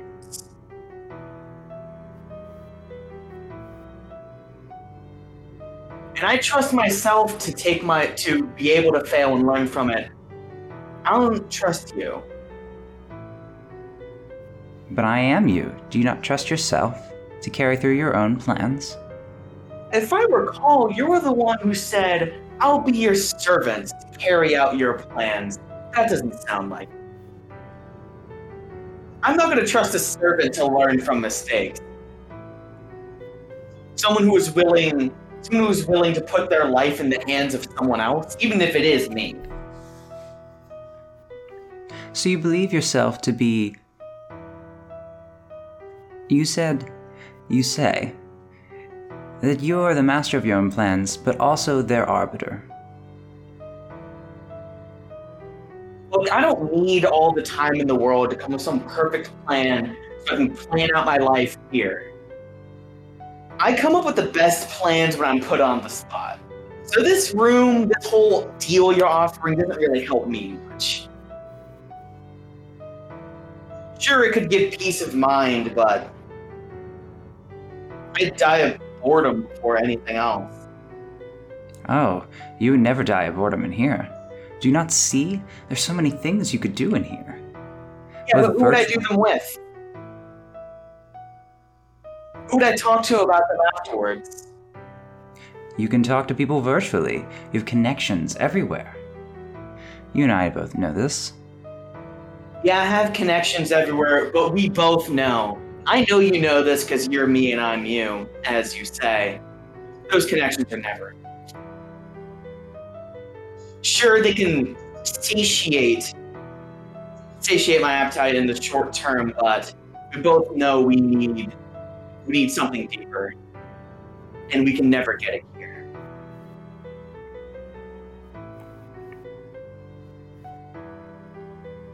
Guys, I just made a new friend with my roommate. I can't leave him behind already. What kind of a dick would I be if I did that? So, you wish to to chance. Do you not have faith in your own plans? Oh, of course I have faith in my plans. then why. Why are you so scared of putting them in the hands of someone like me? You, I mean. I'm not scared of doing it. I I don't think you understand what I'm getting at. I don't need to be here, trapped here, to come up with some plan. I like the chance. I like the possibility of failure. I like to be the enactor of my plans. Because if I am, well then, if my plan fails due to chance or fate, I'm the only one who suffers, not not someone else. Well, only one of us can leave here. So, can you make me a promise? How about I promise you this? You want me to make plans, right? I want you to follow through with them. You want me to make plans and follow through with them? All right, I'll come with the best damn plans you've ever seen, and you'll be and you'll be able to help me enact them. Are you willing to deal with the failures? Some grave. Oh, I'm looking forward to it. Because once I've failed enough, none of my plans will ever fail again. You make a promise that you only try to achieve this haughty goal. I promise you that I will achieve perfection in my plans. Such high ambitions. I. Though your promise seems lofty, I. I have faith in your plans, and therefore, I do not sense any falsehoods in your convictions. So, may we make this promise to each other to make sure that every step of the way, we ensure that everything goes according to the grand plan, our plan. You can leave our plan in my hands. And I reach out my hand to clasp his. So you shake his hand, and as you do, you. He begins to grips it firmly. And you see a smile on his face. Great smile. A lot of teeth showing in this large smile as he's rather excited, and you see the spark in his eyes. And once again, you see out of seemingly nowhere an owl pop in, and then a butterfly, once again, with the dust falling upon this version of yourself after the pact has been made, and it flies out. And as it moves its way through and vanishes once again almost as quickly as it came, you see the being that stands before you begin to fade. It seems to be these particles. And then these particles, they seem to move themselves in the air and become sigils. Things of different languages, different art, different math, mathematics, several of them swirling all around themselves.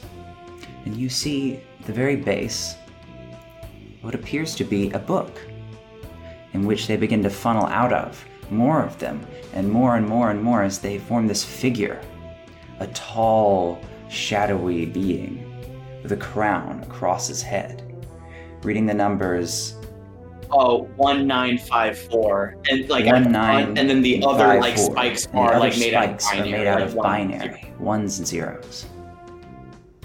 And then you see as he begins to put his hands together and looks at you, what seem to be these little white glowing eyes that are deep within the sigils. I am thou, and thou art I. I am Melkor.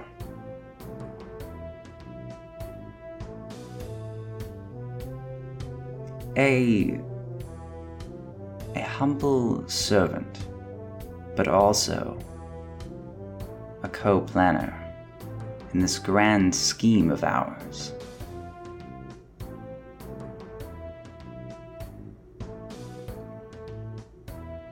and you see him begin to kind of all the sigils begin to fall into the book.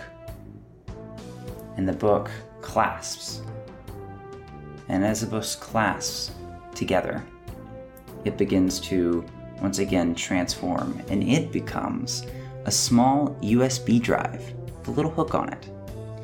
And seemingly at the same time, you see a beaded necklace, like a dog tag necklace, appears on your neck.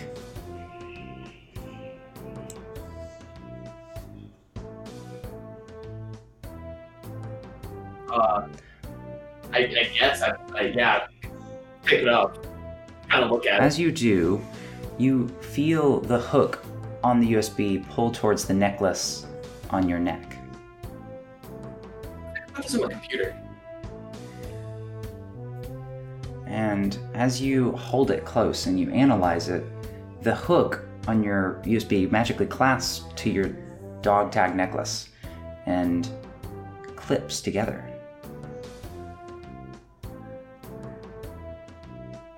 And there you have that. And as it clips, you see your whole body begins to glow with a sort of flash of light. And as the light dims down, your clothes have changed. You seem to be in a far more fantastical attire. A sniper rifle seems to crom across your back, in tandem with your rather fantasy slash techno outfit. And now, after all of you have reached this state of making deals and contracts and promises at different times, different days, and you've gained these different outfits and keys, you feel now, you see a door begin to open at the edge of these rooms that you're in. It seems to be a singular line almost like a door with a light shining through it, but you only see the silhouette of a door frame appear in random outer edges of your respective rooms. All of you feel called to walk towards this door frame. Sure. Do you act upon this There's feeling? nothing else here, I guess. I mean, I'm gonna see like, um, I might like, I might like take a look at the computer to see if I can like take a part out of it to like take it home. Yeah, am I able to take that book? You could try. Both of you can try to take the computer part and the book I outside. like kind of like, I kind of like, pull, I kind of like pull up like the uh, lanyards, like, so um, what kind of graphics cards does they have? I might want to take it out of the annex into the real world. I might want to take it out of the annex and, oh, You cannot take things here and remove them. Well, not the terminals at least. okay. Oh well. It was worth a shot. Could have made a little money. Yes. Do you try to take the book, Lucy? Okay. Yeah. So, do you all exit the door that appears? Sure, yeah. As you walk towards the door, you the closer you get to the door, your key begins to glow. A certain bright white light as you get closer to this door frame with white light coming through. And as you put your hand to push it open, a white light begins to flash across your senses as you find yourself right where you were before. But in front of you, there's a strange being that startles some of you, I'm sure. This humanoid bird with red cheeks and a black feathered head and a red mohawk, as well as this hoodie and a nice black jogging pants, kind of. And he seems to have a smile across his face as he looks kind of cartoonish, almost like that of Looney Tunes. Of course, none of you are looking at each other because you all are there at different days. You are just alone where you were with this Birdman. I gotta hold my staff out. A little weary because Wait, so wait, we can. Wait, uh, a lot of strange things today. I, I hold out my staff. I have, like not like straight horizontal, just kind of like in between us, and I'm like, "Are you some sort of like shapeshifter monster?" You try to raise your staff to this individual, and as you do, you notice your staff is gone. And you look upon yourself, and it seems your clothes are back to normal. slowly back away. Oh, hey! Ah, er, wait, are you, sorry, you're, is my parents fighting. I know sometimes I scare No, people. it's just sorry been a about that. very long day. You part of this game? I'm, um, I, yeah, Yeah? game. Do, do you mean the annex? Ah, yeah, I, I'm a resident of here. Um, oh, you probably don't recognize me. And you see him, he kind of grabs what seems to be, he puts his hand underneath his, underneath his jacket, and you don't really see what it is, but you see as he grabs it, he closes his eyes, and a cartoonish poof of smoke appears and quickly dissolves, and you see that he is an owl, and you recognize him as that owl that flew up. Wait, so above. the cardinal turned into an owl? self. He flies, and he, he says, "Hey, um, I, I know that you might not have. Uh, this is kind of hard." And he turns back into his other self. Ah, yes, sorry. Uh, I can only go to that form normally when I'm at other frameworks, not here. But it's really hard for me to do uh, in, in the base annex. And that's what I look like sometimes. If I want to. I, I like flying around sometimes. Can't really fly like this. And he takes his arms and he tries to flipper them. I can't really fly like this.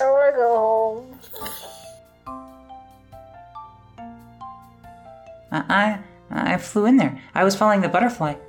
I've been doing that a lot lately, and it's been leading me on some pretty cool adventures. But um, but yeah, I flew through it and I saw that you're in trouble, and the butterfly helped you out. I think I don't know anything about that, but it, it's something I don't know, and I know a lot about the annex. That's weird. But I, I'm a denizen here. I know it's kind of weird for you. I think. How do I leave here? Oh, you leave the same way you came. Go to your little hut. You notice you're in your normal room now. You're in the base annex. Yeah, okay. Where you were before you got jetted to that place. You exit the same way you came.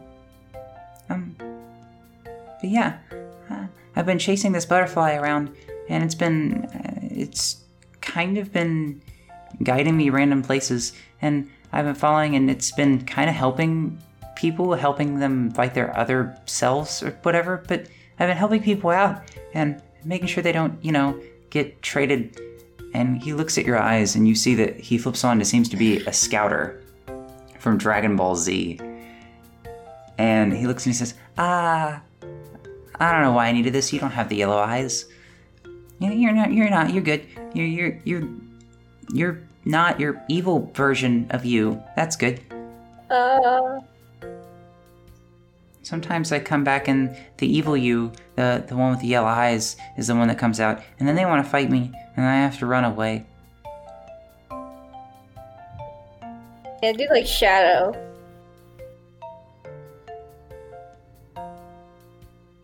Well, yeah. He doesn't know Um, the word shadow, or it seems. And also, yes, I know that shadows aren't all evil. It's fine. Characters can just not know about certain things. Yeah. Fine, we're all dumb. Yeah, I mean, like he that Rufio would probably see sh- just shadows as evil. That could just be a I mean, yeah, specifically the ones that come out of the frameworks Yeah, and like, the ones like that four. stole the other people's lives. Okay. So, Lucy, are you going to go back to your Yeah, I'm just. Been, Exit I'm the annex, sorry. It's you know? been a long day, and I want to take a nap. Yeah, Um, will you be my friend? Uh, I've been trying to make some friends, but people think I look really scary because they don't like they don't look they don't like that I look that I'm not human. Will you be my friend? Sure. I, I might want to tell you that uh, You seem cool. I might not be coming back very much. Oh, that's fine. I just, you know, you, you just seem like a cool person, and I I overheard a little bit when I popped in. And you're a writer, right? I bet you write some Look, pretty cool stories. Is the book still with me? Oh, No, dang. the book did not teleport in with you. Similar to the outfit, you lift your hand to try to see the book, and you see that nothing's there. I guess I have, uh. Um. Yeah, I just want to go home.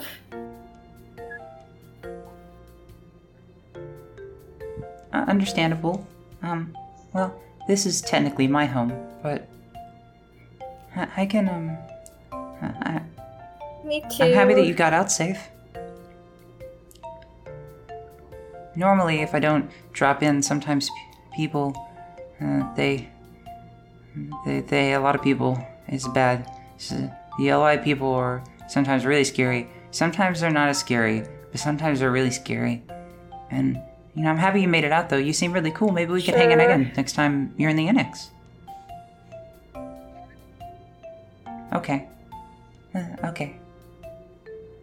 Bye. Have a good day. And Lucy, Lucy feels so bad because she wants to like be more uh like uh she wants to be more friendly, but she just she does not want to be here anymore.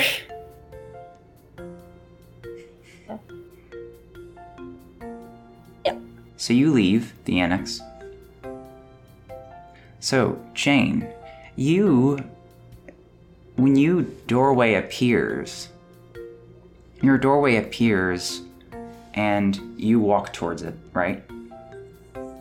Correct. And so you go towards it and you put your thing, your flashes, and your arrow flashes, and you walk through the door. It flashes, and you're back in the normal world. You're back in the annex, the base annex. It's almost as if Right. you walk through a doorway to the same place. Okay.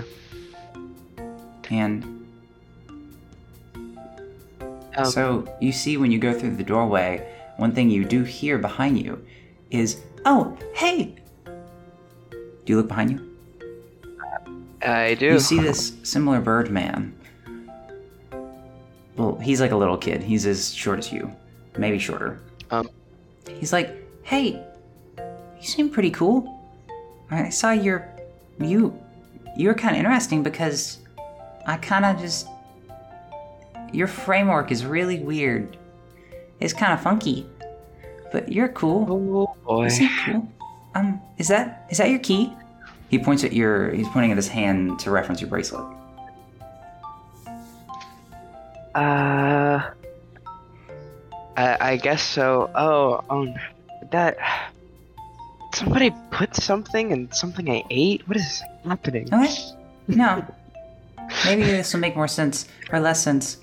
He does a similar poof to the owl, and he says, "I, I was that little owl that flew by, and you know, g- gave the little uh, chased the butterfly, and the, and the butterfly, you know, dropped the little dust on your little other you, and and and then it transformed. Yeah. It This is became not what I. This is not what I was expecting when they said people get more experimental in college. No, wait, what? Uh, I like experimenting with things. That's how I found the butterfly in the first place. It started flying around, and then I saw it, and then it kind of taunted me a little bit, and it was like, it flew around me, and it flew in a direction, and I followed it because I like adventure. And I found you, and you seem pretty cool, and you seem like you you might like adventure too. Um, yeah, I, I, I guess I don't mind. Um, I'm probably going to take a six-hour nap, though. I don't understand anything right now. Oh yeah, a lot of times after people get their um, after they face their yellow-eyed versions of themselves, they they get real tired. there's this other person I met earlier this week that was really tired. Um, she she left pretty soon after I we talked. But yeah, um, hopefully we'll get to see you again if you come back again. Uh, looking forward to it. Birdman, was it? Yes. No, wait. No, no, no, no, no. I'm sorry. My, my name is Rufio. Ah, okay. I, I gotta like shake his wing, I guess. Yeah, he has he has hands, wings, hands. It's weird, but you shake his wing hand, and he's like, Right. "It's nice to meet you." Mhm, I figured. All right. He's Falco meets Mordecai from regular show Bird. Right. with clothes. Uh, all right. Um. mm, Okay. Wait, with no, bows? with clothes. Oh, with clothes. I was like, wait, he's got a bow too. okay. Um. All right. Well, uh, um, it, it was, it was nice to meet you, but I, uh, yeah, I'm, I'm gonna go contemplate existence. Yeah, that's that's fair. That sounds like an adventure of its own in your mind. Mind adventure. Which I guess for you, being in here is kind of a mind adventure. Never thought about it that way. I'm, I'm just gonna slowly start closing the door. Well, there's no doorway, but you mean like Oh. pressing the HUD button that's the exit button. right. I'm just gonna like slowly get closer, and closer to the button. As you press it, he's like, bye! And then he gets cut off. Okay. Um, now we're going to go to Maverick. Maverick, you appear out of your framework, and you once again you notice your outfit is gone. One thing you do notice that is not gone is your choker is still around your neck. Kind of like, okay, where am I first of all? Like, am I still in my virtual room? You're in the Okay. basic annex, the base annex. Yeah, yeah, yeah. So where wherever you were Okay, before you were going to just go like- with your friends. Looking around, and then I just notice that, and I start like fumbling around with it. I'm just like, "Uh, what the fuck? And I'm just gonna like try to like, I don't know, cover it up before somebody else sees and tries to ask too many questions. you see you hear a little bit of a hey hey hey do you look in the direction it's kind of com- coming from behind you Yeah, sure. I just kind of like glance around because I'm just like, God, who saw?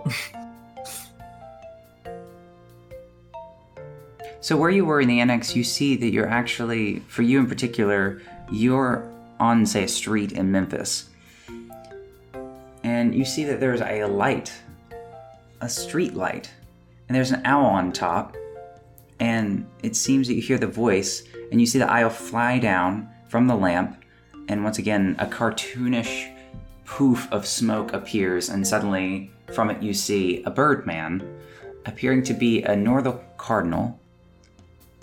Hey I, i'm the owl guy that flew into your cool little jam session room. Dang there were a lot of instruments in there. I'm just kind of staring at him, and I'm just like, wait, that actually happened. Yeah, all of that was real. I was there. I mean, I had to be there because I think I don't know. Still running theories on that. I'm just a denizen here. But uh, yeah, you got your little thing. And he points at your neck to, and he points at his neck to reference your little choker with the key at the end. You got your key. Now you can go into your framework whenever you want. I'm Rufio, by the way. Sorry, sorry, man. I'm just sort of process things. I, you know, I just like, I was just going to a friend's place, and then I, my like headset glitched out or something, and there was two of me, and and and things just got pretty weird, and so, and and then I just saw like, like a bird just like turn into like a guy or something. It, it, Yeah, that's me. You're talking about me now. Oh God, No, no, all of that was Oh. real. God. No technology. That other you, that that's like it's there. It's there now. They're, they're not, they're not being rude. And at this point, I'm just kind Freaking of like rude clutching my other head, people. just like, oh, that was all real. I actually did just say that.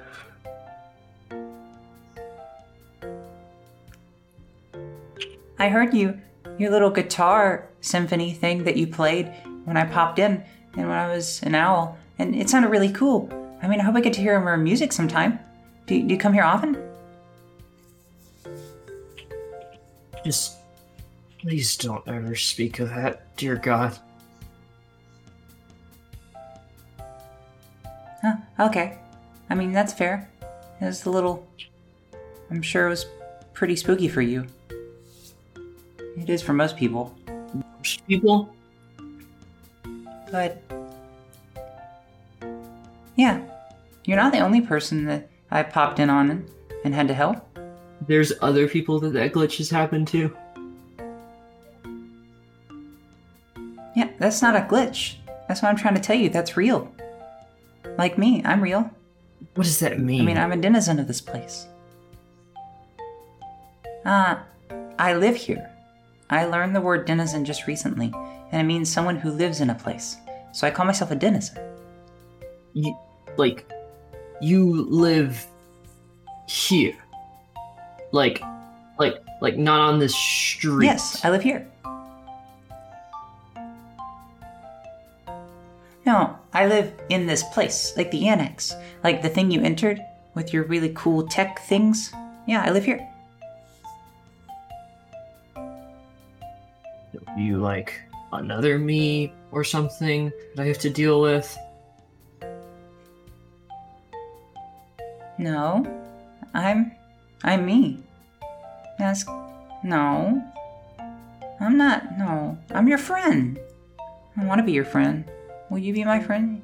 You seem kind of cool. I like your outfit. It looked really cool.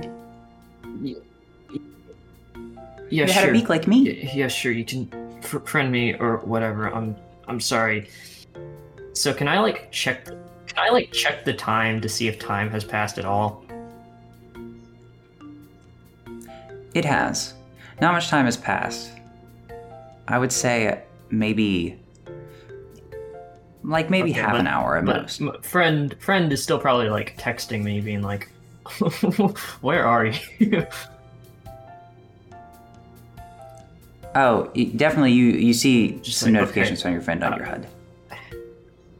Whatever. Sure, you can do whatever. Just I've gotta go see like the actual person that I hopped on here for. We can talk about this later. Okay, that sounds fine. Thank you. Well, I'll let you get on your way. I'll go fly some other place. Just See you later. is is he gonna is he gonna transform? Yeah, he transforms into an owl. Just kinda stare at that flies again off into the distance. As I'm just like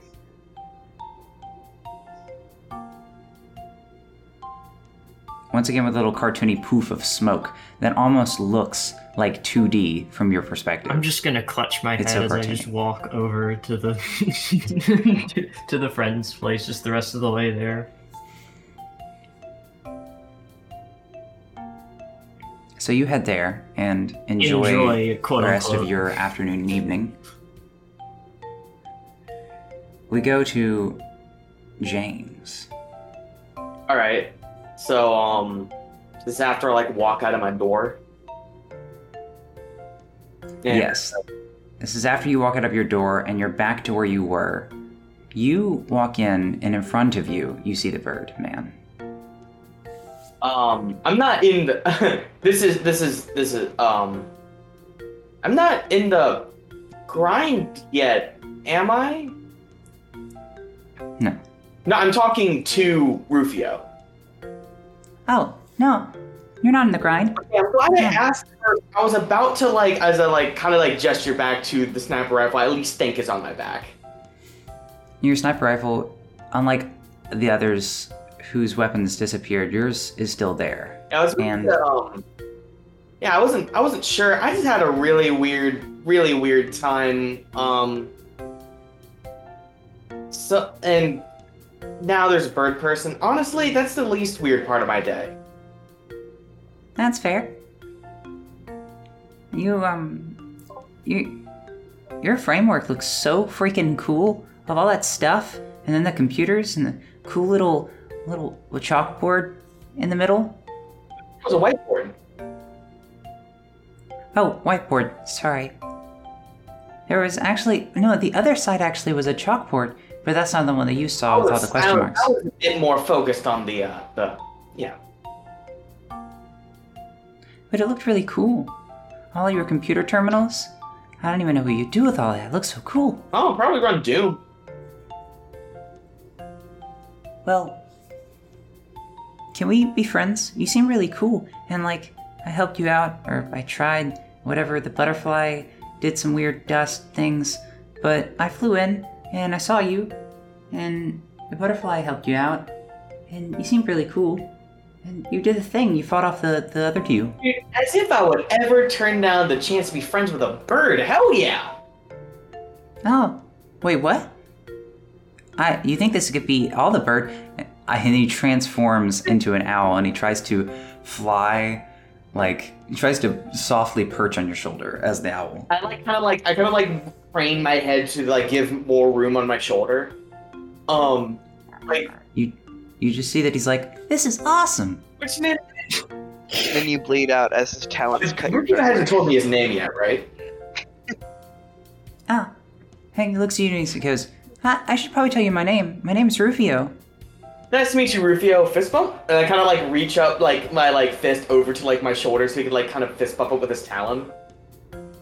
So yeah, he, he kind of lifts one of his talons and he, he fist bumps you.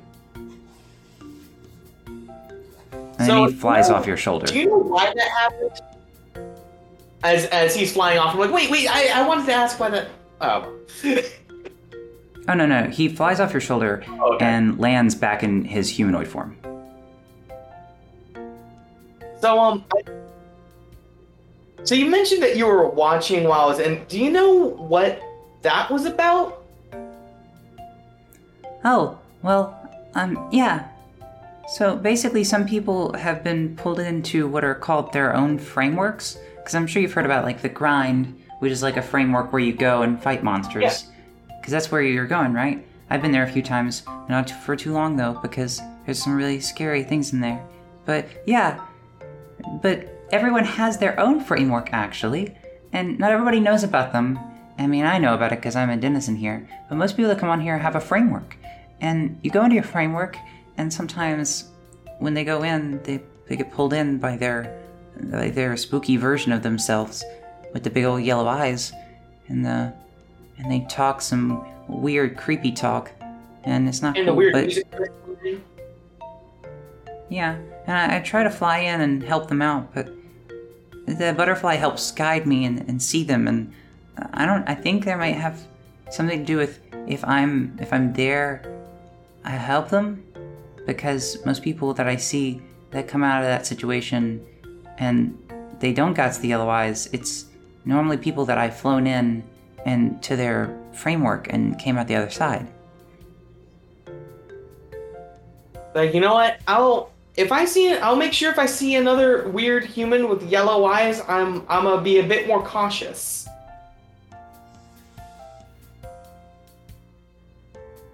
Well, um, yeah, that's probably a good idea. Well, I've seen a few that I wasn't able to get to, or I just didn't know about, and the butterfly didn't lead me to, and they they get kind of scary because I think they know that I know what they are, and they they don't like that at all.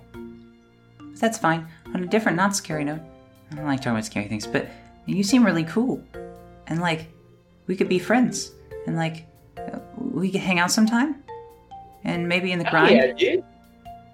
Yeah, we- I mean- perhaps in the grind, you'll be able to kick the ass of any of those spooky versions of people that you come across. Huh. You seem so cool. I've met a few cool people this week so far, and you're definitely one of them. Oh, someone's got to think.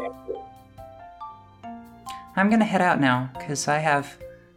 You see the butterfly actually flies down and begins to circle around his head. I. Oh, I think I have somewhere else to be. Uh, I best be on my way. I see you later. All right, I'm gonna go shoot stuff in the grind. Bye. Bye. Have fun. Stay safe. Please stay safe. And you see that he transforms into the owl and begins flying after the butterfly. Now, we flash forward back to the distress call, which is the first day of school, from Rufio. And all of you get this distress call, and it seems to be a message on the app that is connected from your phone to the annex and allows you to manage things like planning and communication and stuff. And there's an alert message you've never seen before with an image of Rufio's face doing a little like pose. And then you see it seems to be glowing red as it says, Alert, I need help. I'm not safe. And all of you get this message. Do you all. Do all of you or any of you respond to this message? I respond, where you at? He says, The grind. So, I want to check with everybody. What about you, Jane? I'd, I'd probably just respond and be like, uh, who is this again? And you say, you get the message back. Huh, I'm Rufio. It's the grind. Please help me, Jane. Uh, um, okay. How? Oh, what about you, Um, Lucy? Do you respond? Like do his respond? picture's up, so I know who it is. So I'm like, Yeah, you do. yeah. Even if you don't remember the name, you recognize the profile picture of I just the Birdman. Birdman? Yes. Birdman needs your help. Please. In the grind. Not So safe. I know what the grind is. You do know what the grind is. Maverick, how do you I'll, respond? I'll, I'll, I'll respond. and yeah, I'll probably just be like, who the fuck is this again? Because I'm just trying to, at this point, just like block that out of my memory. So I just kind of like didn't go on the annex at all after that day for a couple of days. And I just get a message and I'm just like, who the fuck is this? Oh yeah. I imagine you see he responds, "Ah, I'm the owl that helped you out. Please, I need your help right now in the grind."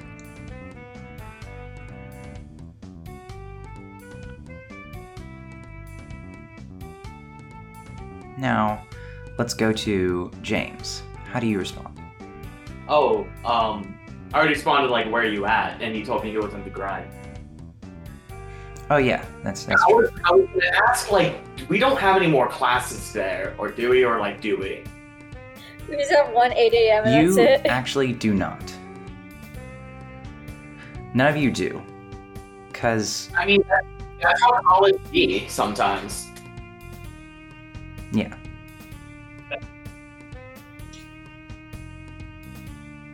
Yeah, we have a bunch of labs later, but labs don't happen on the first day.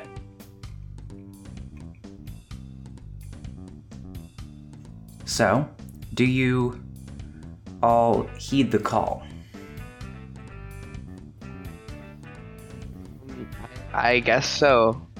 I, I, I don't really know what's going on here lately, but I guess I'll just, I'll Maverick, just do do you heed the call?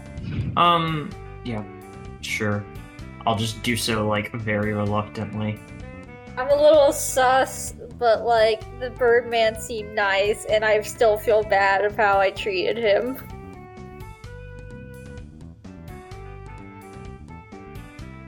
Yeah, I mean, I got nothing better to do.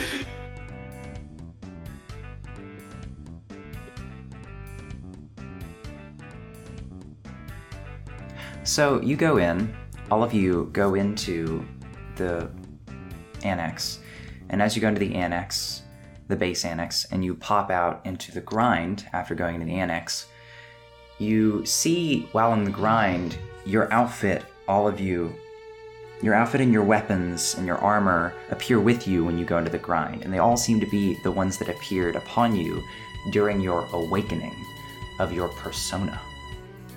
And as this happens, you begin to immediately hear what seems to be, this seems to be the Mementos. screeching of a bird nearby.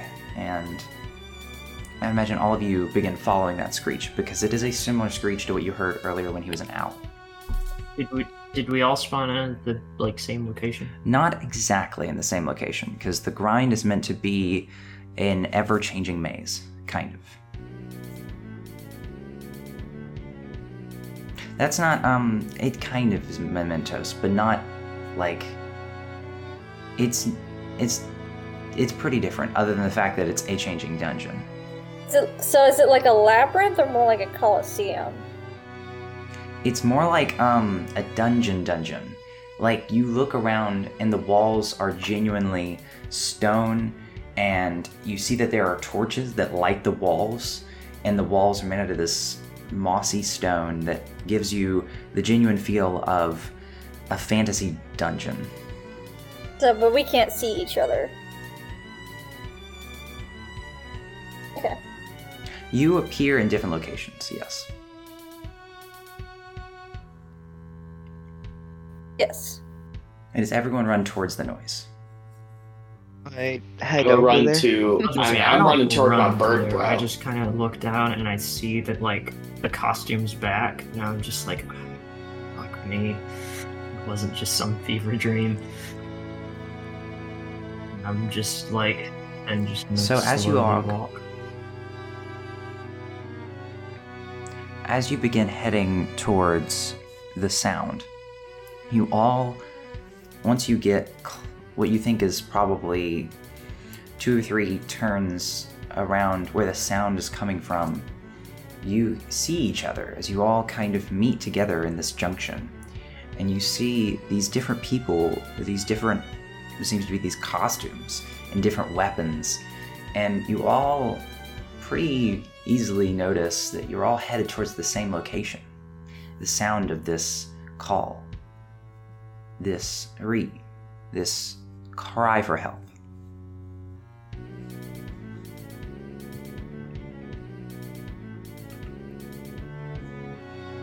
Yo, my bird bro's in trouble, so like. You know, if, I, I'm assuming you guys are heading there too, person? but um. Bird bro. What?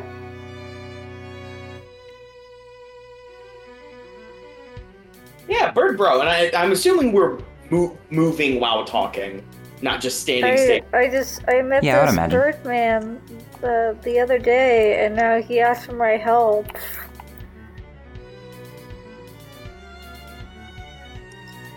Yeah, that's my bird bro, Rufio. I I really don't I really don't know what's going on here.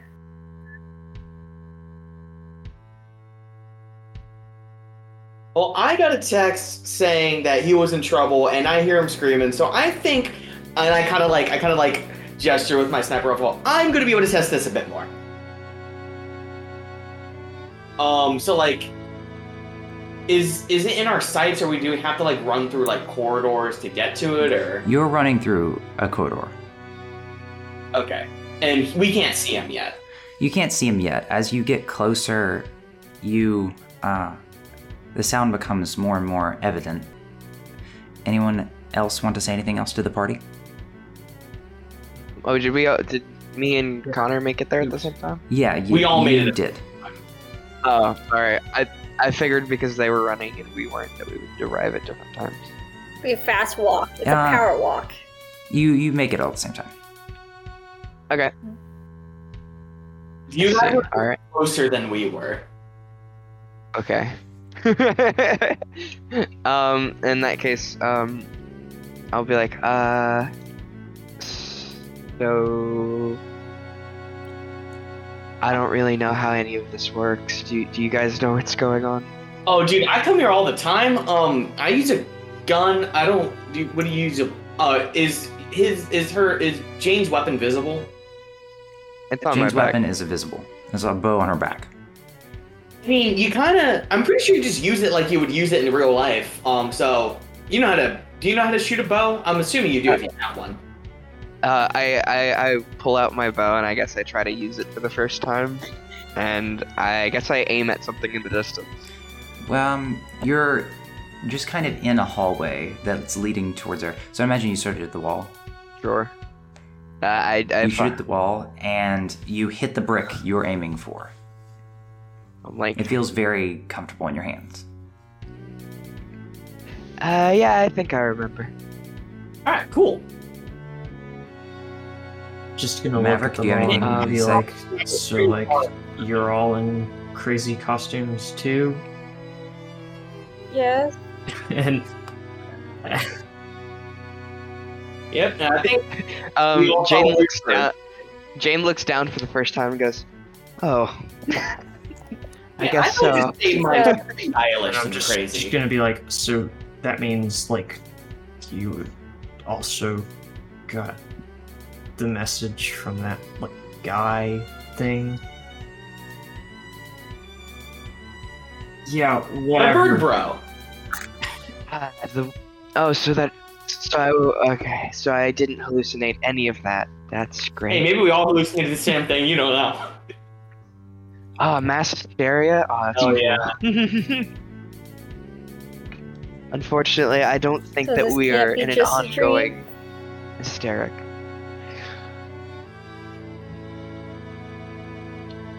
No, I, I guess we gotta go find that bird now. I mean, there's no guarantee. Well, there's no guarantee that um that I was about to say, I except imagine at some point we're just gonna hear there? another scream, and then we're just gonna be like, yeah, we should probably move.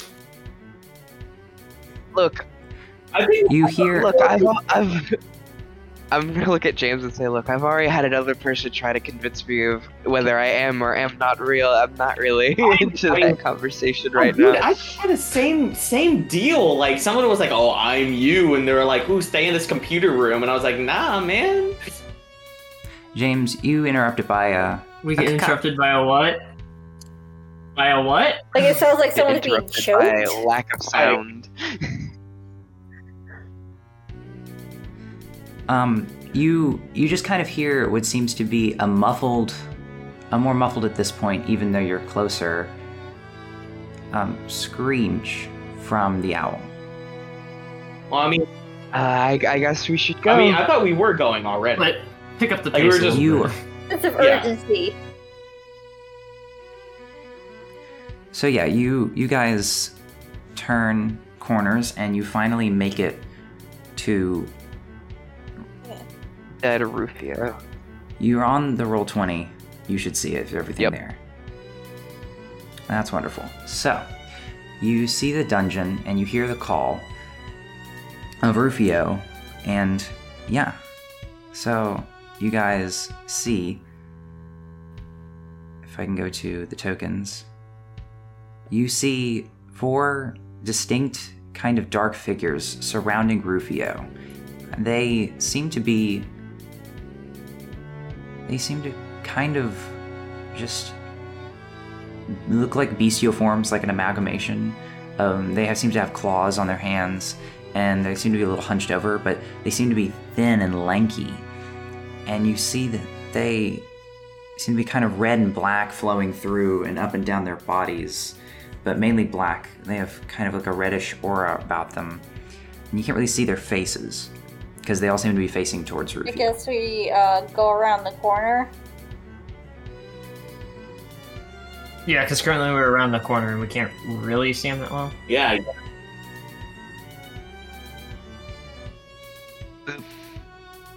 Yeah, all you can see are the they seem to be these shadowy figures in the distance, but they don't seem to have a lot of distinguishing qualities. Though the place is well lit, so it's not that you can't see them, it's that they just seem like these weird, murky beings kind of surrounding Rufio as you see him clutching his own And wings this is like and uh, just shivering in the same as like the other parts of the dungeon is still kind of like How many of them? stone and moss and stuff.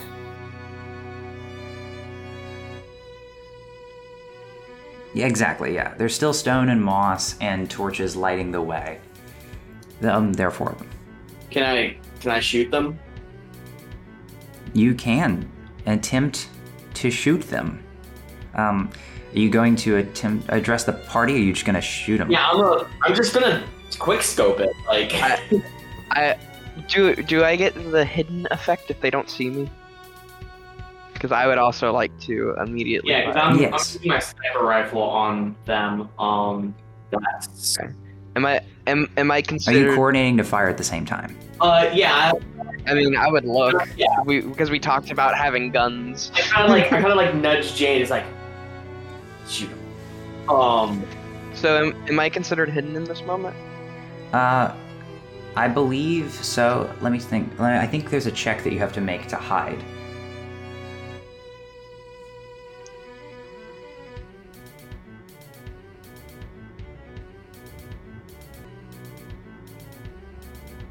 I got an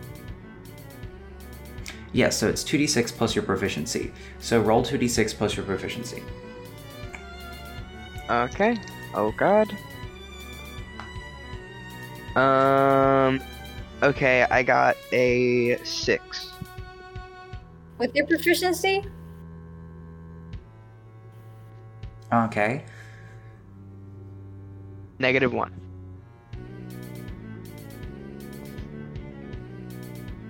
Wait, don't you use.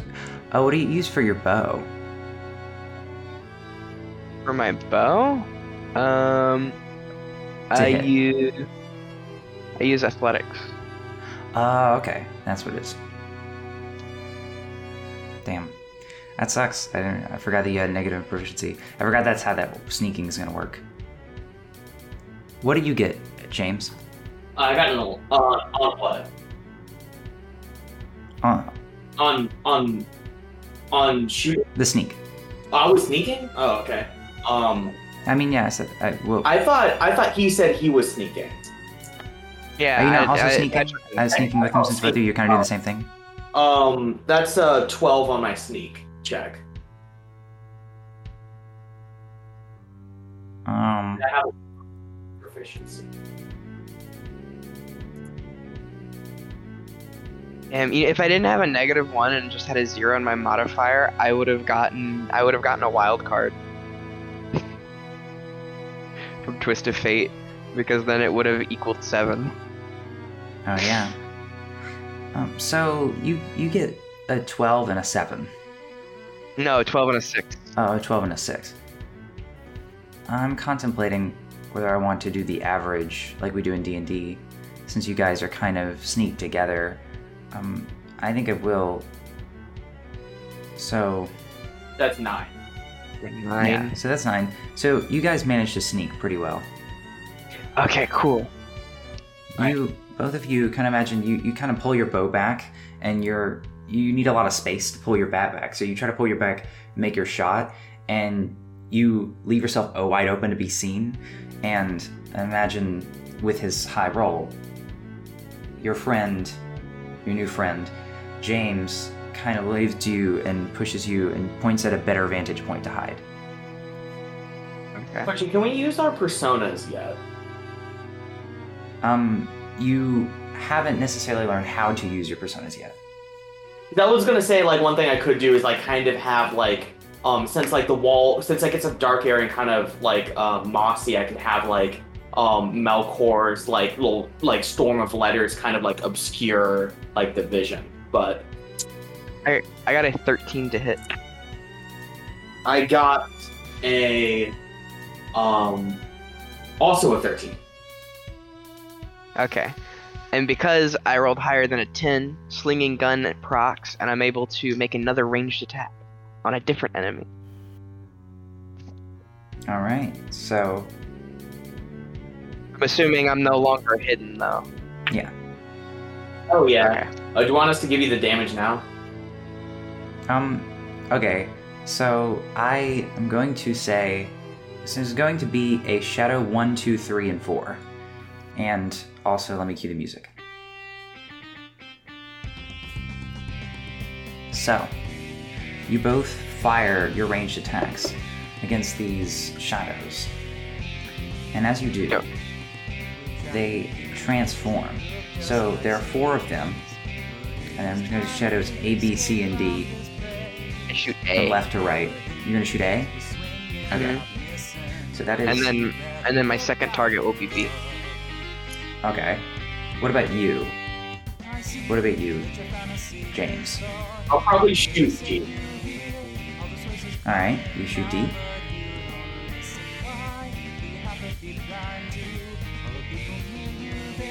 Alright, do you want me to do damage or do you want me to see if I hit my second attack? And then just add up all the damage. Yeah, they, they've been punching up too much. Yeah, go ahead and tell me the damage. Okay. I did six. Okay, I did max damage, which is 8 damage. Wait, so what did you say, James? I did six damage. I my math. Okay, six damage. I thought you said 16, and I was like, whoa. No, no, no.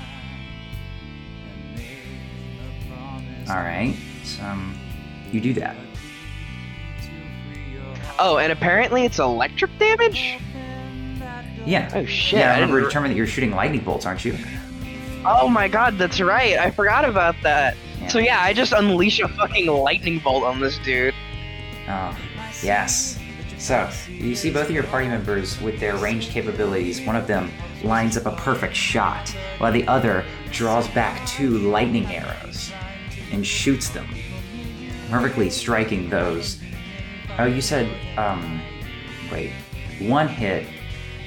I, I didn't roll. I didn't roll the second attack yet. I was Oh, asking okay. if you wanted me Okay, to. go ahead and you roll wanted me for to the do second damage first. Oh my god! All right, I got two fives, so that procs doubles, and that means that it's at twelve, which means I get to fire again. And I also get another wild card. Whoa, wait, what ability are you Um, using again? Sling guns. It's it's yes, it's um it's uh yeah, it's slinging guns and twist of fate. Ethan, I rolled two threes, which I don't think hits because that's an eight, but that does give me another wild card. Um, so sling guns using an SP, correct? Yeah. oh, it does, it does. All right, so that means I've lost two SP. You're right. No, no, actually, sling guns, uh, you don't take away an SP per each attack. You just spend one SP to do a lot of shots. Oh, okay, okay, okay. My Yeah. bad. That's why it's good. Oh, okay, okay, okay. Well, I don't think that last one hit. That third That one, last hit, one but does I not. think So, do you hit Shadow C? Other one that Shadow- hasn't been hit? uh, sure. Okay, so go ahead and roll damage for that second attack. And the third attack, right? Because you hit two. Or you just hit No. I, I, I hit my second one, but I didn't hit my third one. Oh, okay. Yeah, so I, I just hit back. I, I hit one hit Shadow B. Okay, so, Um, I only did five damage. Five damage. Okay. Electric damage.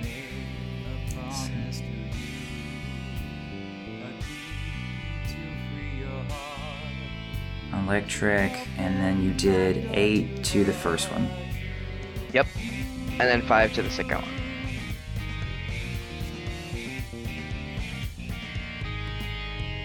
Oh my god, dude. If I fill up all my wild cards, I get Twist of Fate. It lets me change a small detail about the plot, character, or a particular scene. Rufio is now a cardinal.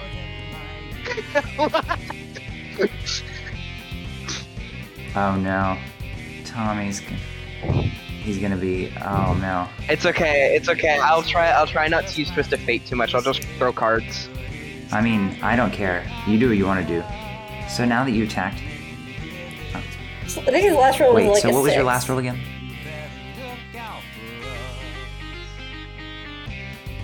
Oh, my last roll to my last roll to hit was uh, it was a it was an eight to hit.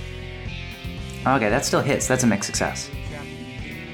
Oh, it still hit. Okay, well it's not it's not a ten or higher, so I don't I don't proc slinging guns again. But if it hits, then I do damage. Yeah, you also. They get to incur a counterattack. Okay, I did minimum damage, so I only did three damage to C. Electric. Um. Alright. So to C, which is the slime, you did three damage. Three damage. Electric. Electric. Mm, Let me go through and make sure. I don't think that element is messing with any of them, but let me make sure. Oh, okay. Wait. Well, you you hit Silky, so you down Silky. Oh, okay, sick.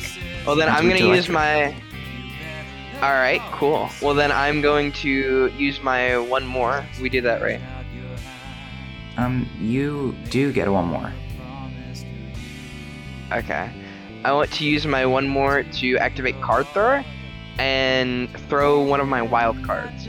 So I like to imagine that like maybe the wild cards I get like appear as extra charms on my bracelet, and I just kind of like grab one and I throw it, and I'll throw it at Shadow D, which is the one that hasn't been I hit. To see. Um, be Oh yeah, he hit him. oh yeah, well the one I haven't hit.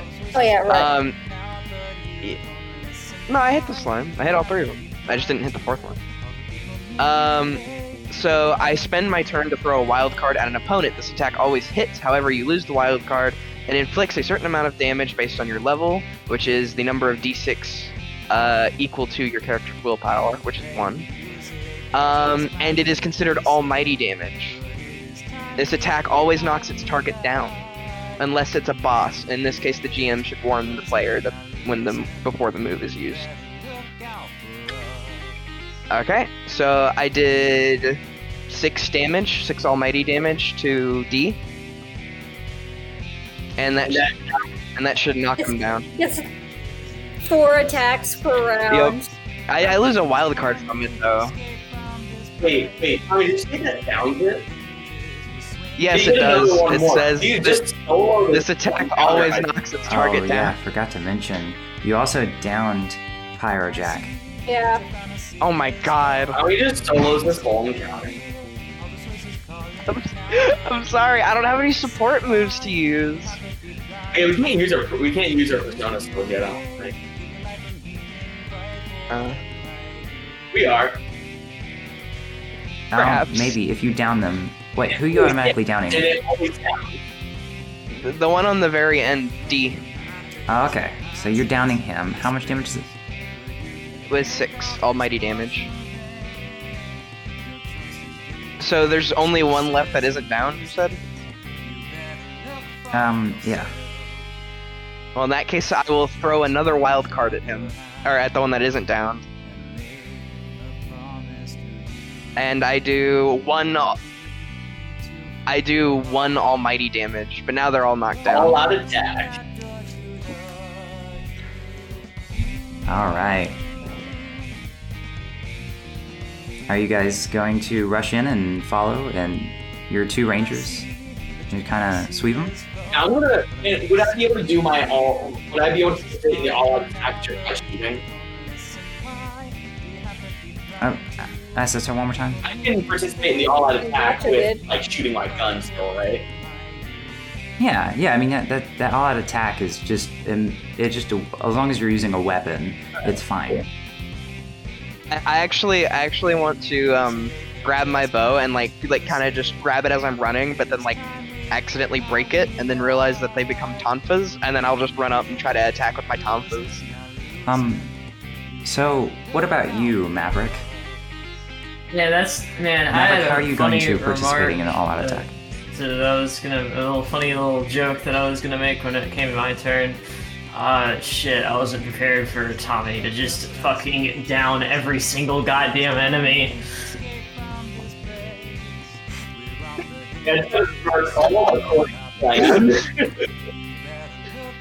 Yeah, but it doesn't. It doesn't.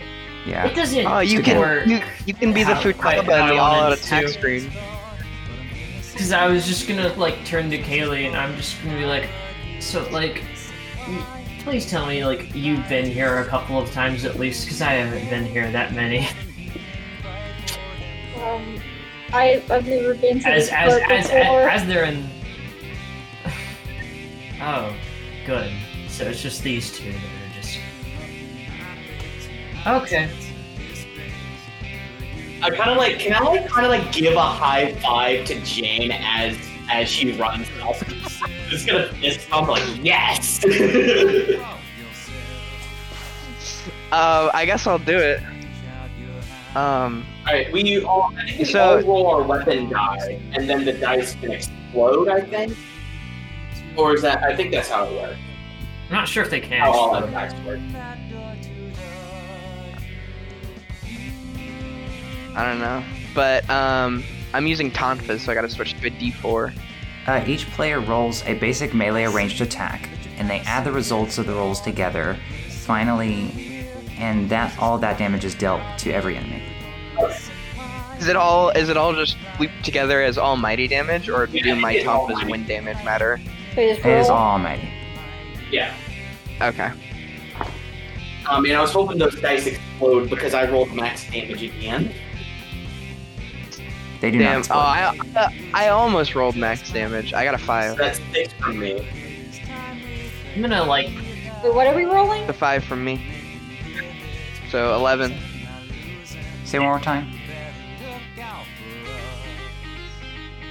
He got a six. six. I got a Yeah. I got a six. Tommy got a five. I got a five. Yeah, Cutter. I am Connor, going to see Jane I wanna know what you're doing. just kind of bolt for them. And I'm just gonna look down and I'm gonna be like, fuck, what can I even do? Because I just have a stupid little guitar. Like, how is that a weapon? Uh. I, You hear um, in your voice, you hear in your head, I, I am here for you. I lend you my power. Strum the next chord in our grand song. just like looking around and like, did you guys just like hear that? What? Okay, and I you- just see just Jane just beating him up, and I'm like, You kind of see Jane lining up. uh, okay. I fetched the like pit off of the key that's it's attached to, and I'm just like, whatever you say, dude.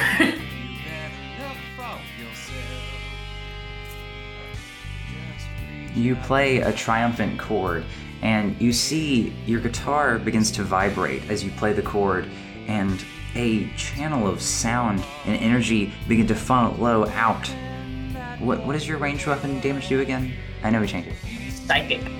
So you see this cool like wave of yellow pinkish, like almost like it seems like a weird, strange, like tie-dye rainbowish energy begins to swirl out of your guitar along with the strum and begins to fly at the opponent, striking them in tandem and twirling around and dodging your allies, but hitting and impacting the enemies. I What mean, about you, Lucy? I know are we're you probably doing going getting closer, but I do want to use my pens. Yeah, I, I feel like we should all like move our icons closer. Yeah. Okay. Yeah, you can all move. I'm gonna treat this all-out attack as like also giving you a chance to move in a little bit, and then we'll move in and roll Um, so I'm gonna say take one if of my like dart like pens.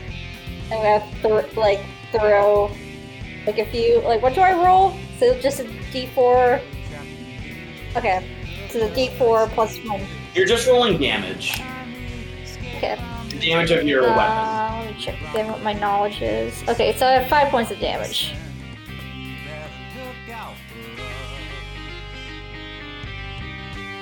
All right. So. yeah. Okay. So four. What is your damage?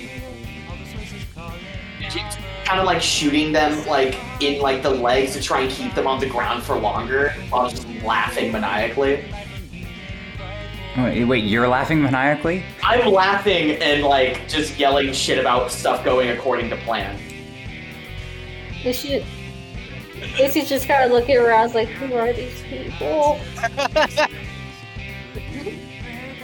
I, I, I'm gonna I'm gonna look around. I knew this too. would happen. I'm just completely You run in. confused. My guitar seems like it just made like these weird psychic waves, and like somebody's laughing maniacally, and I'm not sure we're necessarily the good guys at this point or in time right now. I'm just like, what the fuck is going on?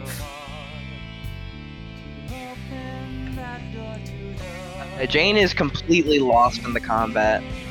So I'm gonna imagine since you do take them all down, I'm to describe how each of you take down. I mean, I'm to take what you've already said and just run with it. So, Maverick, you kind of strum your guitar as the psychic blast seems to fly in around Jane as it scoops and kind of slingshots around and blast into the Silky. As this wow, weird, interesting, maid-like being once was a shadowy figure, now now colorful, begins to fade back into ash. And then Jane, you rush up with your two now tonfas, which were once part of your bow, as you go to strike through this weird jack-o'-lantern creature.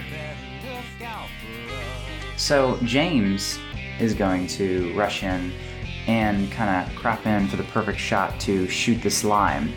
And as you do, you see it, sort of flattens itself out from the impact, and like the others, turns into ash. And Kaylie, you're throwing pins. Yeah, I'm, I'm throwing my uh, psychic damaging pens.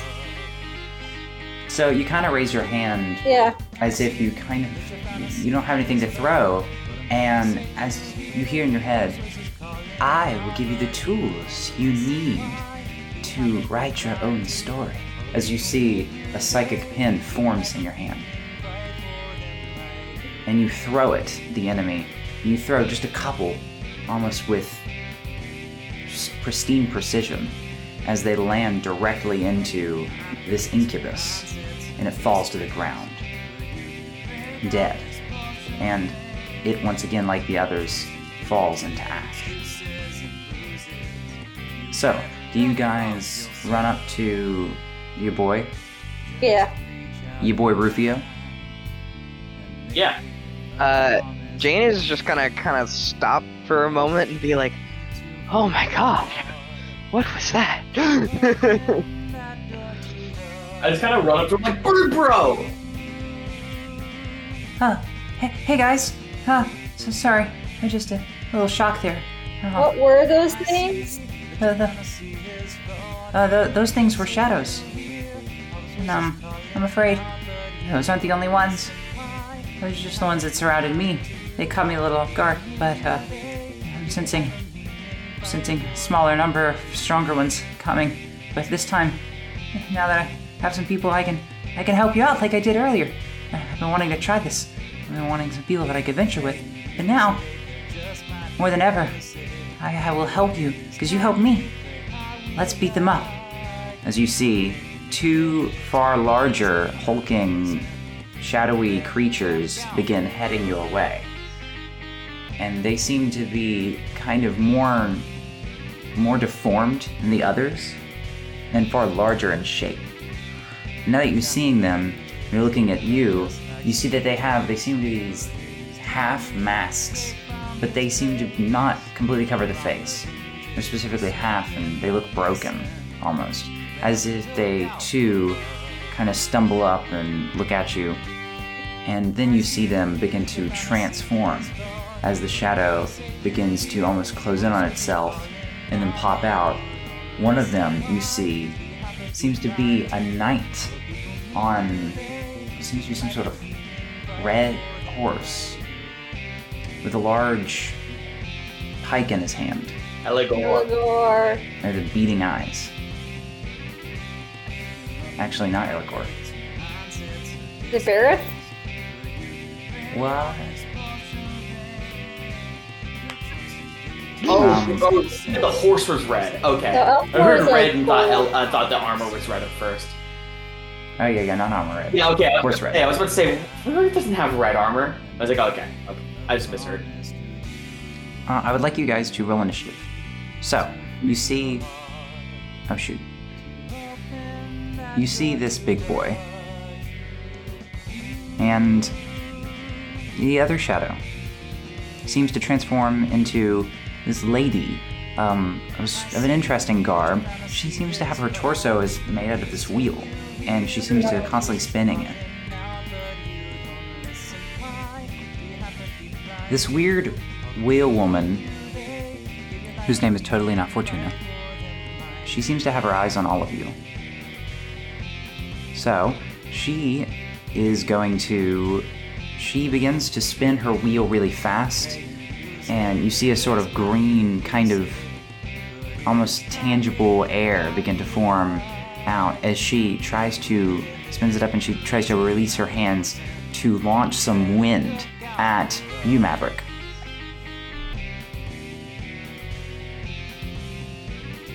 And she misses very badly. Like, complete failure. Actually, yeah, there's a complete failure. Okay, so Maverick, you have a counterattack. She tries to launch some wind at you, but you manage to dodge out of the way. Yeah, I'm gonna dodge out of the way, and I'm just gonna look back at like Rufio probably, and I'm just gonna be like, "What the fuck is going on?" Huh? I I don't know. Um. I I I, I, I they just they just started attacking me, and I, I just wanted to venture, and obviously it looks like they they went too far into the grind. Man, we all get really into you that bet grind. you owe me. I'm just I'm I'm just gonna be like, "You owe me for this," and then I'm going to run up to Fortuna, and I am going to probably do a good old bash. I'm going to I'm, I'm, I'm going to grip the neck of my guitar as I'm running up to Fortuna and just do a nice old grand slam up against the wheel of it to try and knock it out or something. It's good smack. All right, good to smack. Roll to smack. Uh, seven. So you smack. It is the mix. it is a mix success. So I got a two. All right, got a two damage. All right. Are you sure you want to run up, or you, okay? You said you wanted to run up, so yeah. All right, My character is still like just trying to process everything. fair enough. Next is Maverick or Jane. It's up to you guys, since both of you roll the same number. You can go first, Jane. Oh, okay. I thought we were gonna defer to um, stats. Uh, but all right. No, it's fine. What are the odds that that'll happen again? Um, I am a gambling man. with you, with with you, with you, the answer is yes. what can I say? I'm a gambling man. All right, so I um I move over here so that way I don't shoot Maverick in the back, and I'm going to reconnect my Tonfa and grab the ethereal string and have a lightning bolt appear, and I'm going to aim at Fortuna. You do that. I got a 13 to hit, Yeah, that that definitely hits. And I'm going to spend an SP to do the the gunslinger thing. Okay, so that hits, um, and I'm going to roll damage on that. Nice. So that does six lightning damage. okay, so you down her. Oh, okay. Well, then I'm gonna use my second arrow to hit the other guy. Um, so how much damage do you do? Six, right? Yeah, six. Um, for that one, I got a seven, eight, nine. Curse me and my plus two. Um, so I got a nine to hit. Um, that hits. All right, and then it does six lightning damage. Um, and then do I activate my one more? Um, you do have one more because she got down. So we could do baton pass. Oh, okay, that's cool. Um, question: Will they be affected by? Will they be downed by card thrower? I mean, isn't that part of how card throwing works? Well, it says that if they're if they're considered a boss enemy, the GM should warn the player before this move is used if they cannot be down through card thrower Ah, because it's an auto hit. It is. This could be down. This This, is a be strong downed? enemy, but it's not a boss that I'm putting any limits on. Okay, well then I will. I have I have three because I got You another one from my um from my roll for um. I start with I start with two in my class automatically, and then I got two in the last combat that I used, and then I just got another one for my initiative. So now I will have two, and that is all that's left because I'm going to throw a card at the boy on the horse and do three almighty damage, or two almighty damage. Sorry. But he is down, and I will, I will all out attack my bow. All right, so you're using. So yeah, all of you get another all attack. Alrighty.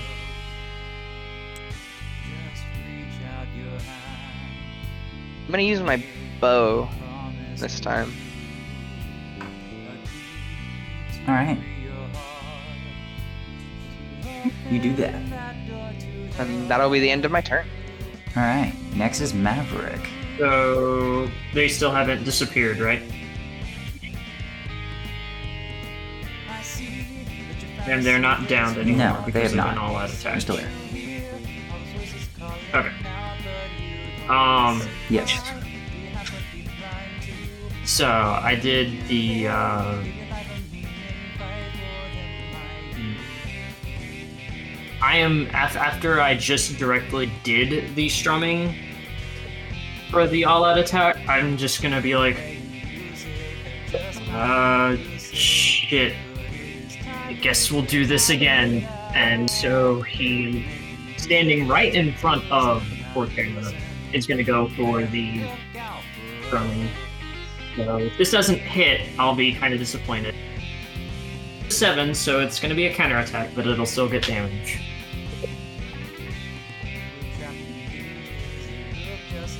Yes. Fortuna And you're attacking with you're the range with that I'm right in front of, Fortuna with the range, right? and I got a seven,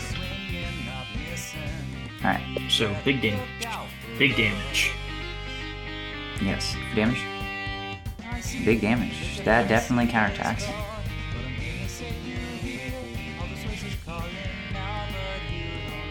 Um, you said wait, seven. no, wait, no. It's eight. It actually should be eight.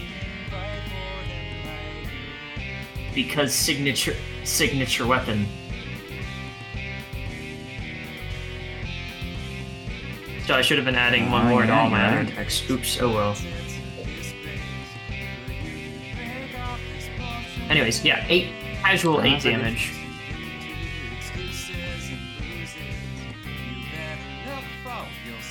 All right. So she attacks you. She uses Garu to counterattack you, Ouch. and she does six damage to you. Youch. Next is, I think, Rufio. So Rufio is flies up and he begins flying around. And as he begins flying around the battlefield above everybody, and looking at his character sheet,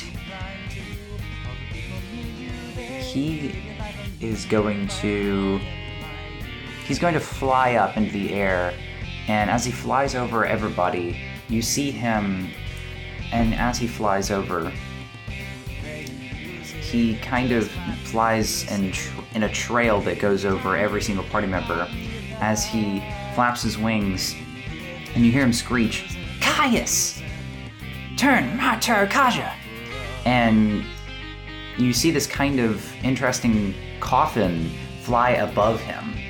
And it seems to be a coffin but with airplane wings on the sides.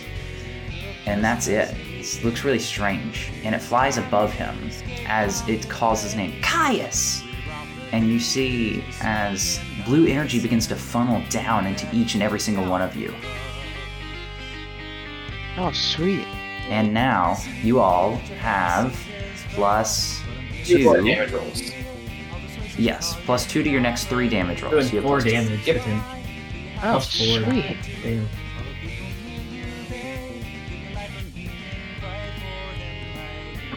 Um, yeah, so he does that on his turn. And next is Kerchow. Uh, I believe it is James. All right. Um, we can use our personas now, right? Um, you don't know how to, but if you, if you, you can like, you can attempt to. I would like to, because pretty much every ability I have is tied to my persona. Um, Yeah, yeah. Just call your you.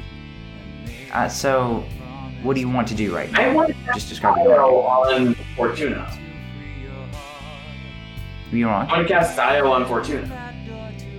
Because I saw it Okay. lightning earlier. Um, your brain, you think, man, I wish I could, like, use some perfect plan would be to cast lightning at it again. You hear in your head, grab the key and unlock my power. Free me and I will enact your plan. All right, I grab my USB. I'm assuming I can like I'm like ripping it off. Um, Yeah, yeah, it, you can just kind of rip it off. actually, I know what I'm gonna do. Um, because like you said that. Um, because I think you mentioned when we were talking out of like in out of game that um the annex like you put like a patch on your neck or something like that, right? Yes. I take the USB and like plug it into where that patch goes. Okay. Alright.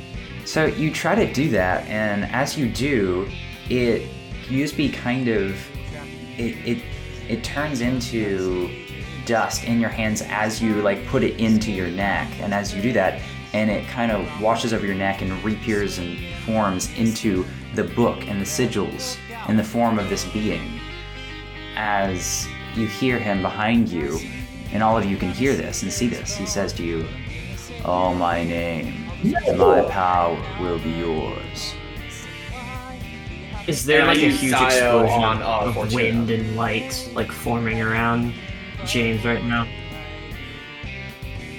So what happens as I like put it like behind me, like it kind of like kind of like dissolves and forms the book behind my back as Melkor kind of like looms over me with um and in its hand the symbols start to like the symbols start to move towards its hand and then in its palm there's a big Z then an I then a then an O to spell Zio as it shoots lightning over at um Fortuna.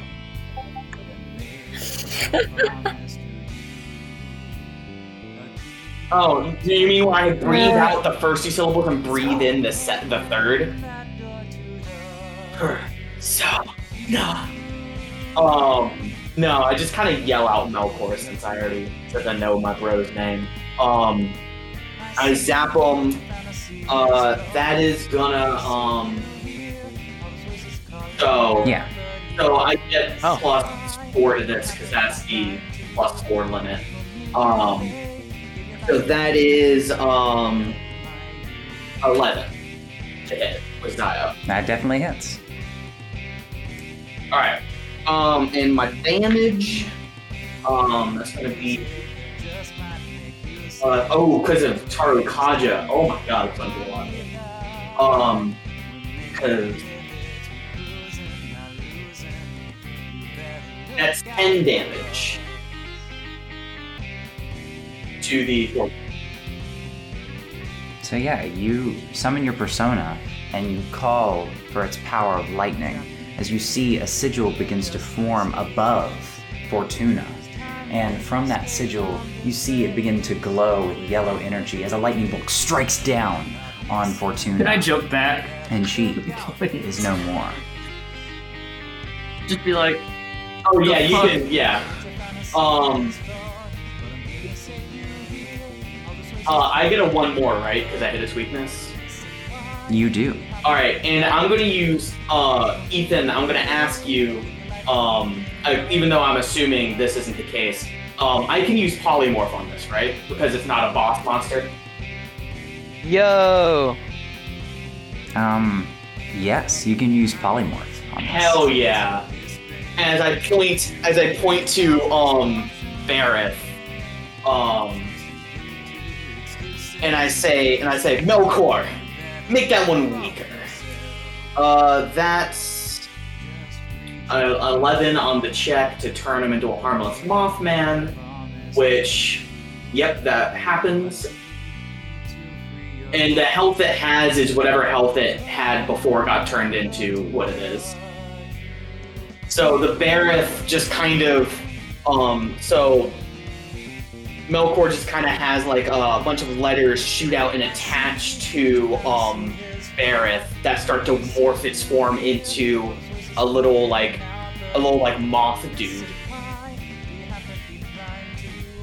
You guys kind of just see this this once knight on a horse begin to transform as the two legs of the horse become small and one set of long, skinny, scrawny legs, and the horse and knight become become one being as you see become this cute little moth creature that's not terrifying to any of you.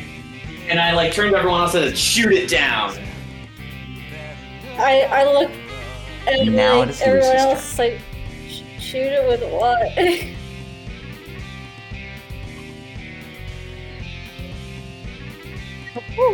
yeah, because my my I want to know how he did that. A magician sucks 'cause never I don't have reveals any gun his secrets. damage. Um,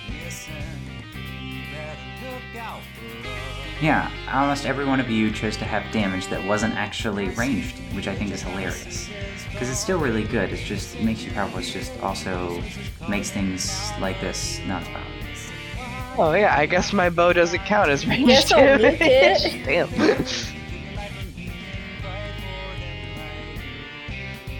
I mean, it's Oh, makes it harmless. So even if we then don't what's gonna down it Bear like that, it'll be that's gonna try fine. to put Bear to sleep.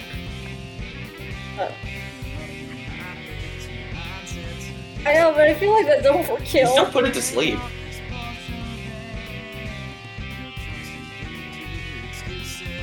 Too bad. Kill it anyway. Kill it. Uh, yeah, I guess I'll just nuke it because I. If it was if it was still like a scary horseman, I'd be like, oh, we need to s- s- stop it. But this is a Mothman. So I'll roll um, 2d6 plus my magic. Ooh, I just got double sixes.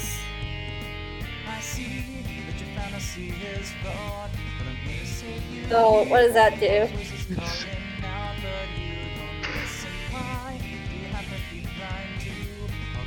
It uh, just means that you, Okay, I just didn't know if that was like a rolling to crit or something, so it just means you definitely succeed. Yeah. Uh, you, you're doing nuclear damage, right? I don't think that's a crit, right? Um, if you ma- roll max, instead of crits, you you crit on damage die, not on attack die, Okay. and that's where exploding dice come from. Ooh. Uh, I got I got a six on that too. Okay. And it's six plus three, which is nine.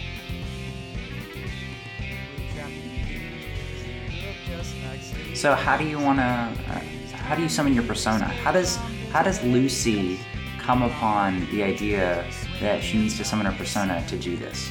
Well, she kind of saw uh, James do it, and kind of like she um, takes her her pen, she remembers the name of the thing that talked to her, um, uh, Brexta, and she writes Brexta in the air to summon it with her key pen. As you begin writing the word Brexta in the air, the pen, as soon as you finish the last part of the A, the pen almost flies out of your hand and it begins to trace what you wrote in the air as the pen begins to do this flying motion, almost like a dragonfly. And after tracing all of Brexta once again, it flies behind you and you he- see a flash of light begin to go around the backside of you. And then you look to see Brexta in her full form is ready. And she says, What am I here to do for you? I mean, I guess kill the Mothman. Uh, nuke the Mothman, please. and let it be written. Frei. You then you see uh, she takes her long hands and very slowly puts it towards this Mothman, and you see a large ball of energy begin to swirl up in her hand as she grabs it and she moves her hand to hold it like a globe and chunks it at him. And you see this big ball of light begins to swirl and twist in the air and seems to grow and shrink and it seems unstable as it finally lands on the Mothman. And you see a big boom go around the Mothman with a flash of light as a dome of energy begins to expand out from its impact and collapse. What was the damage again? A nine. As you do this, you see the light begins to falter, and the Mothman is there. And you see it begin to twitch, and it becomes Berith again. So the Mothman, you see it twitch, and then it becomes Berith, on, but on the ground, and the knight barely clutching to the horse. And then you see them begin to twitch themselves and then fall limp as their bodies begin to dissolve into ash. So, after beating the shadows, you find yourself a little exhausted. Not completely from damage, but rather just for the first time using these other beings, other versions of yourself to fight. It seems to taken a bit of a toll as you all feel a little bit of wave of lethargy kind of pull out of you and, and pull back in and you feel a little uneasy, but in a in a way that is not uncomfortable, but rather just tiring in a way that you've never felt before.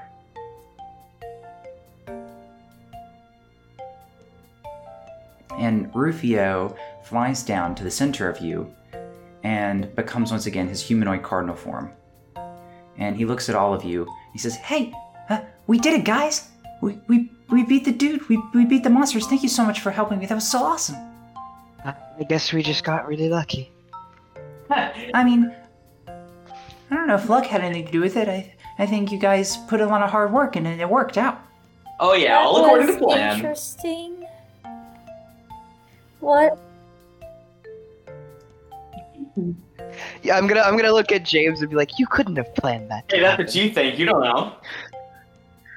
Rufio Uh, he- uh, walks up to Maverick and he's like, "Hey, uh, you, you did cool. You're really good. Your, your guitar was playing. It was so awesome. Please don't. You shot things come out of your guitar. Please, let's just not come back to this place again. Hey, Rufio? What are those things? Oh, they're those things are uh, shadows. Um, they're uh, there are a lot of things in here that fight. They're um, they're they're kind of like uh, they're called. Well, see, I gave a name to distinguish because some things you fight in this place in the grind are, are shadows and some aren't. And you got to stay away from the shadows because they can actually kill you. If you guys who are like in here because of the thing, and he points to his neck, then um, he you die die if, if a shadow like kills you in here. But that's not cool. Um, then I'll just die in general because um, I, uh, I live here. But but yeah, so like there are these idioms, which are the names that I, I give to the, the things I see that aren't aren't as terrifying. Not shadows, but they're still terrifying. And other people fight them, and sometimes people get killed by idioms, but they just respond because that's like a game in here. But uh, you see, they get killed by a shadow. Uh, sometimes a shadow and idiom are hard to distinguish because shadows take the form of monsters. And then um, basically a shadow will kill you. And I've seen some people getting some fights with some shadows, and it kind of scared me because I was afraid that they they don't know, don't quite know what they're getting into here.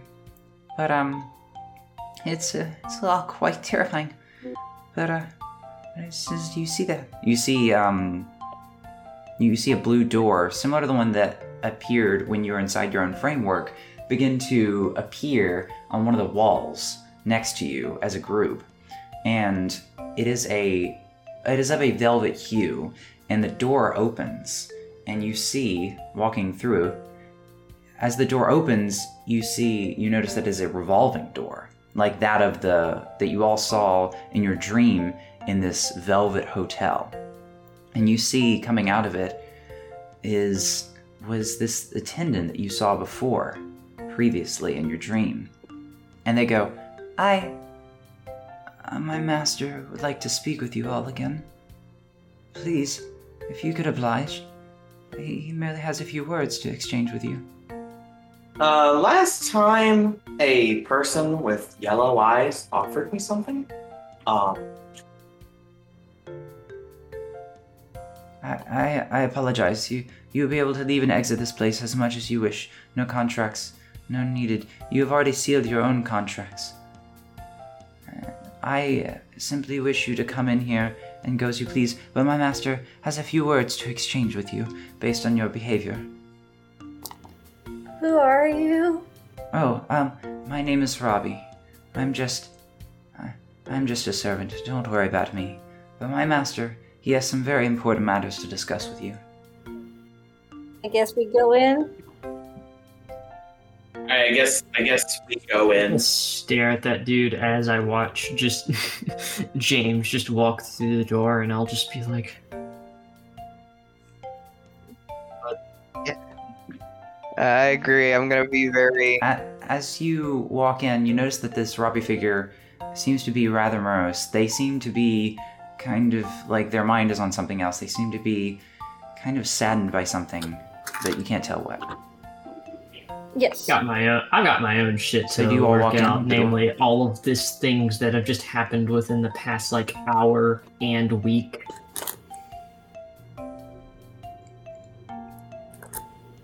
Robbie shows you in, and um, as they show you in, now you notice that Robbie notices your kind of your worry,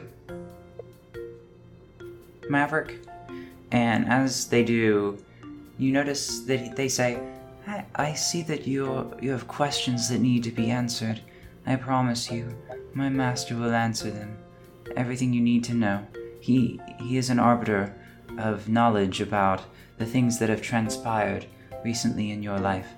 He will help you make more sense of the situation. Good to know I'll finally get some answers then. Thanks. So as you enter, you all enter into the room that you saw before, the Velvet Hotel front desk, and you see Igor sitting there. And he looks up at all of you. And he says, My, my, it appears you have answered the call to help those who others wouldn't. Hope grows strong within your heart, and it is now that I have much to discuss with you.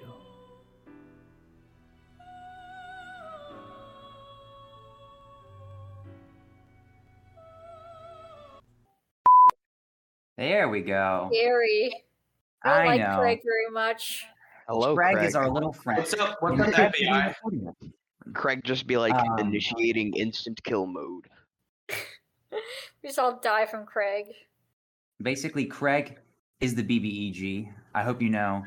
He's I will help you your by playing Craig some FBI dope music prepared by your DM, and then maybe also assassinating each and every one of. You. I'll go from "Hey guys, I'm Jane" to "Oh my god." Oh my god, Becky! Oh Okay, my god, okay. guys, I'm a Leo. What, what are you guys' signs? Oh my gosh. All right. So, You do makeup? Oh my do? gosh. Oh oh my Did God. you hear the rap music? Did, did you guys hear that safe- pumpkin spice is available already? My god, I love Chipotle. Chipotle is my life. Here's the question though: Chipotle or Starbucks? oh my god, you gotta I get had to choose one. I love Everyone- Chipotle. I get Chipotle every now and then, but Starbucks is my lifeblood. Chipotle is my life. I can't function without my Starbucks. I need my Oh my double gosh, bean I vanilla can't handle my frappe life without a frozen, and then with two half latte. pumps of Don't talk to me before I've had my coffee. Damn it, Tommy. You had to do that. You should make it a persona gif. You should find a good persona gif. Like a Ryu like a Ryuji. You could do for fake. For fake? For fake? Dude, make Oh your fucking God, background yes. for fake. Dude, we have to have like we have to have some of us have we all have to like save for a fake. Like for real is Persona 5's thing, for fake is ours. Right. Exactly. It's the new generation of persona for fake. Or for perhaps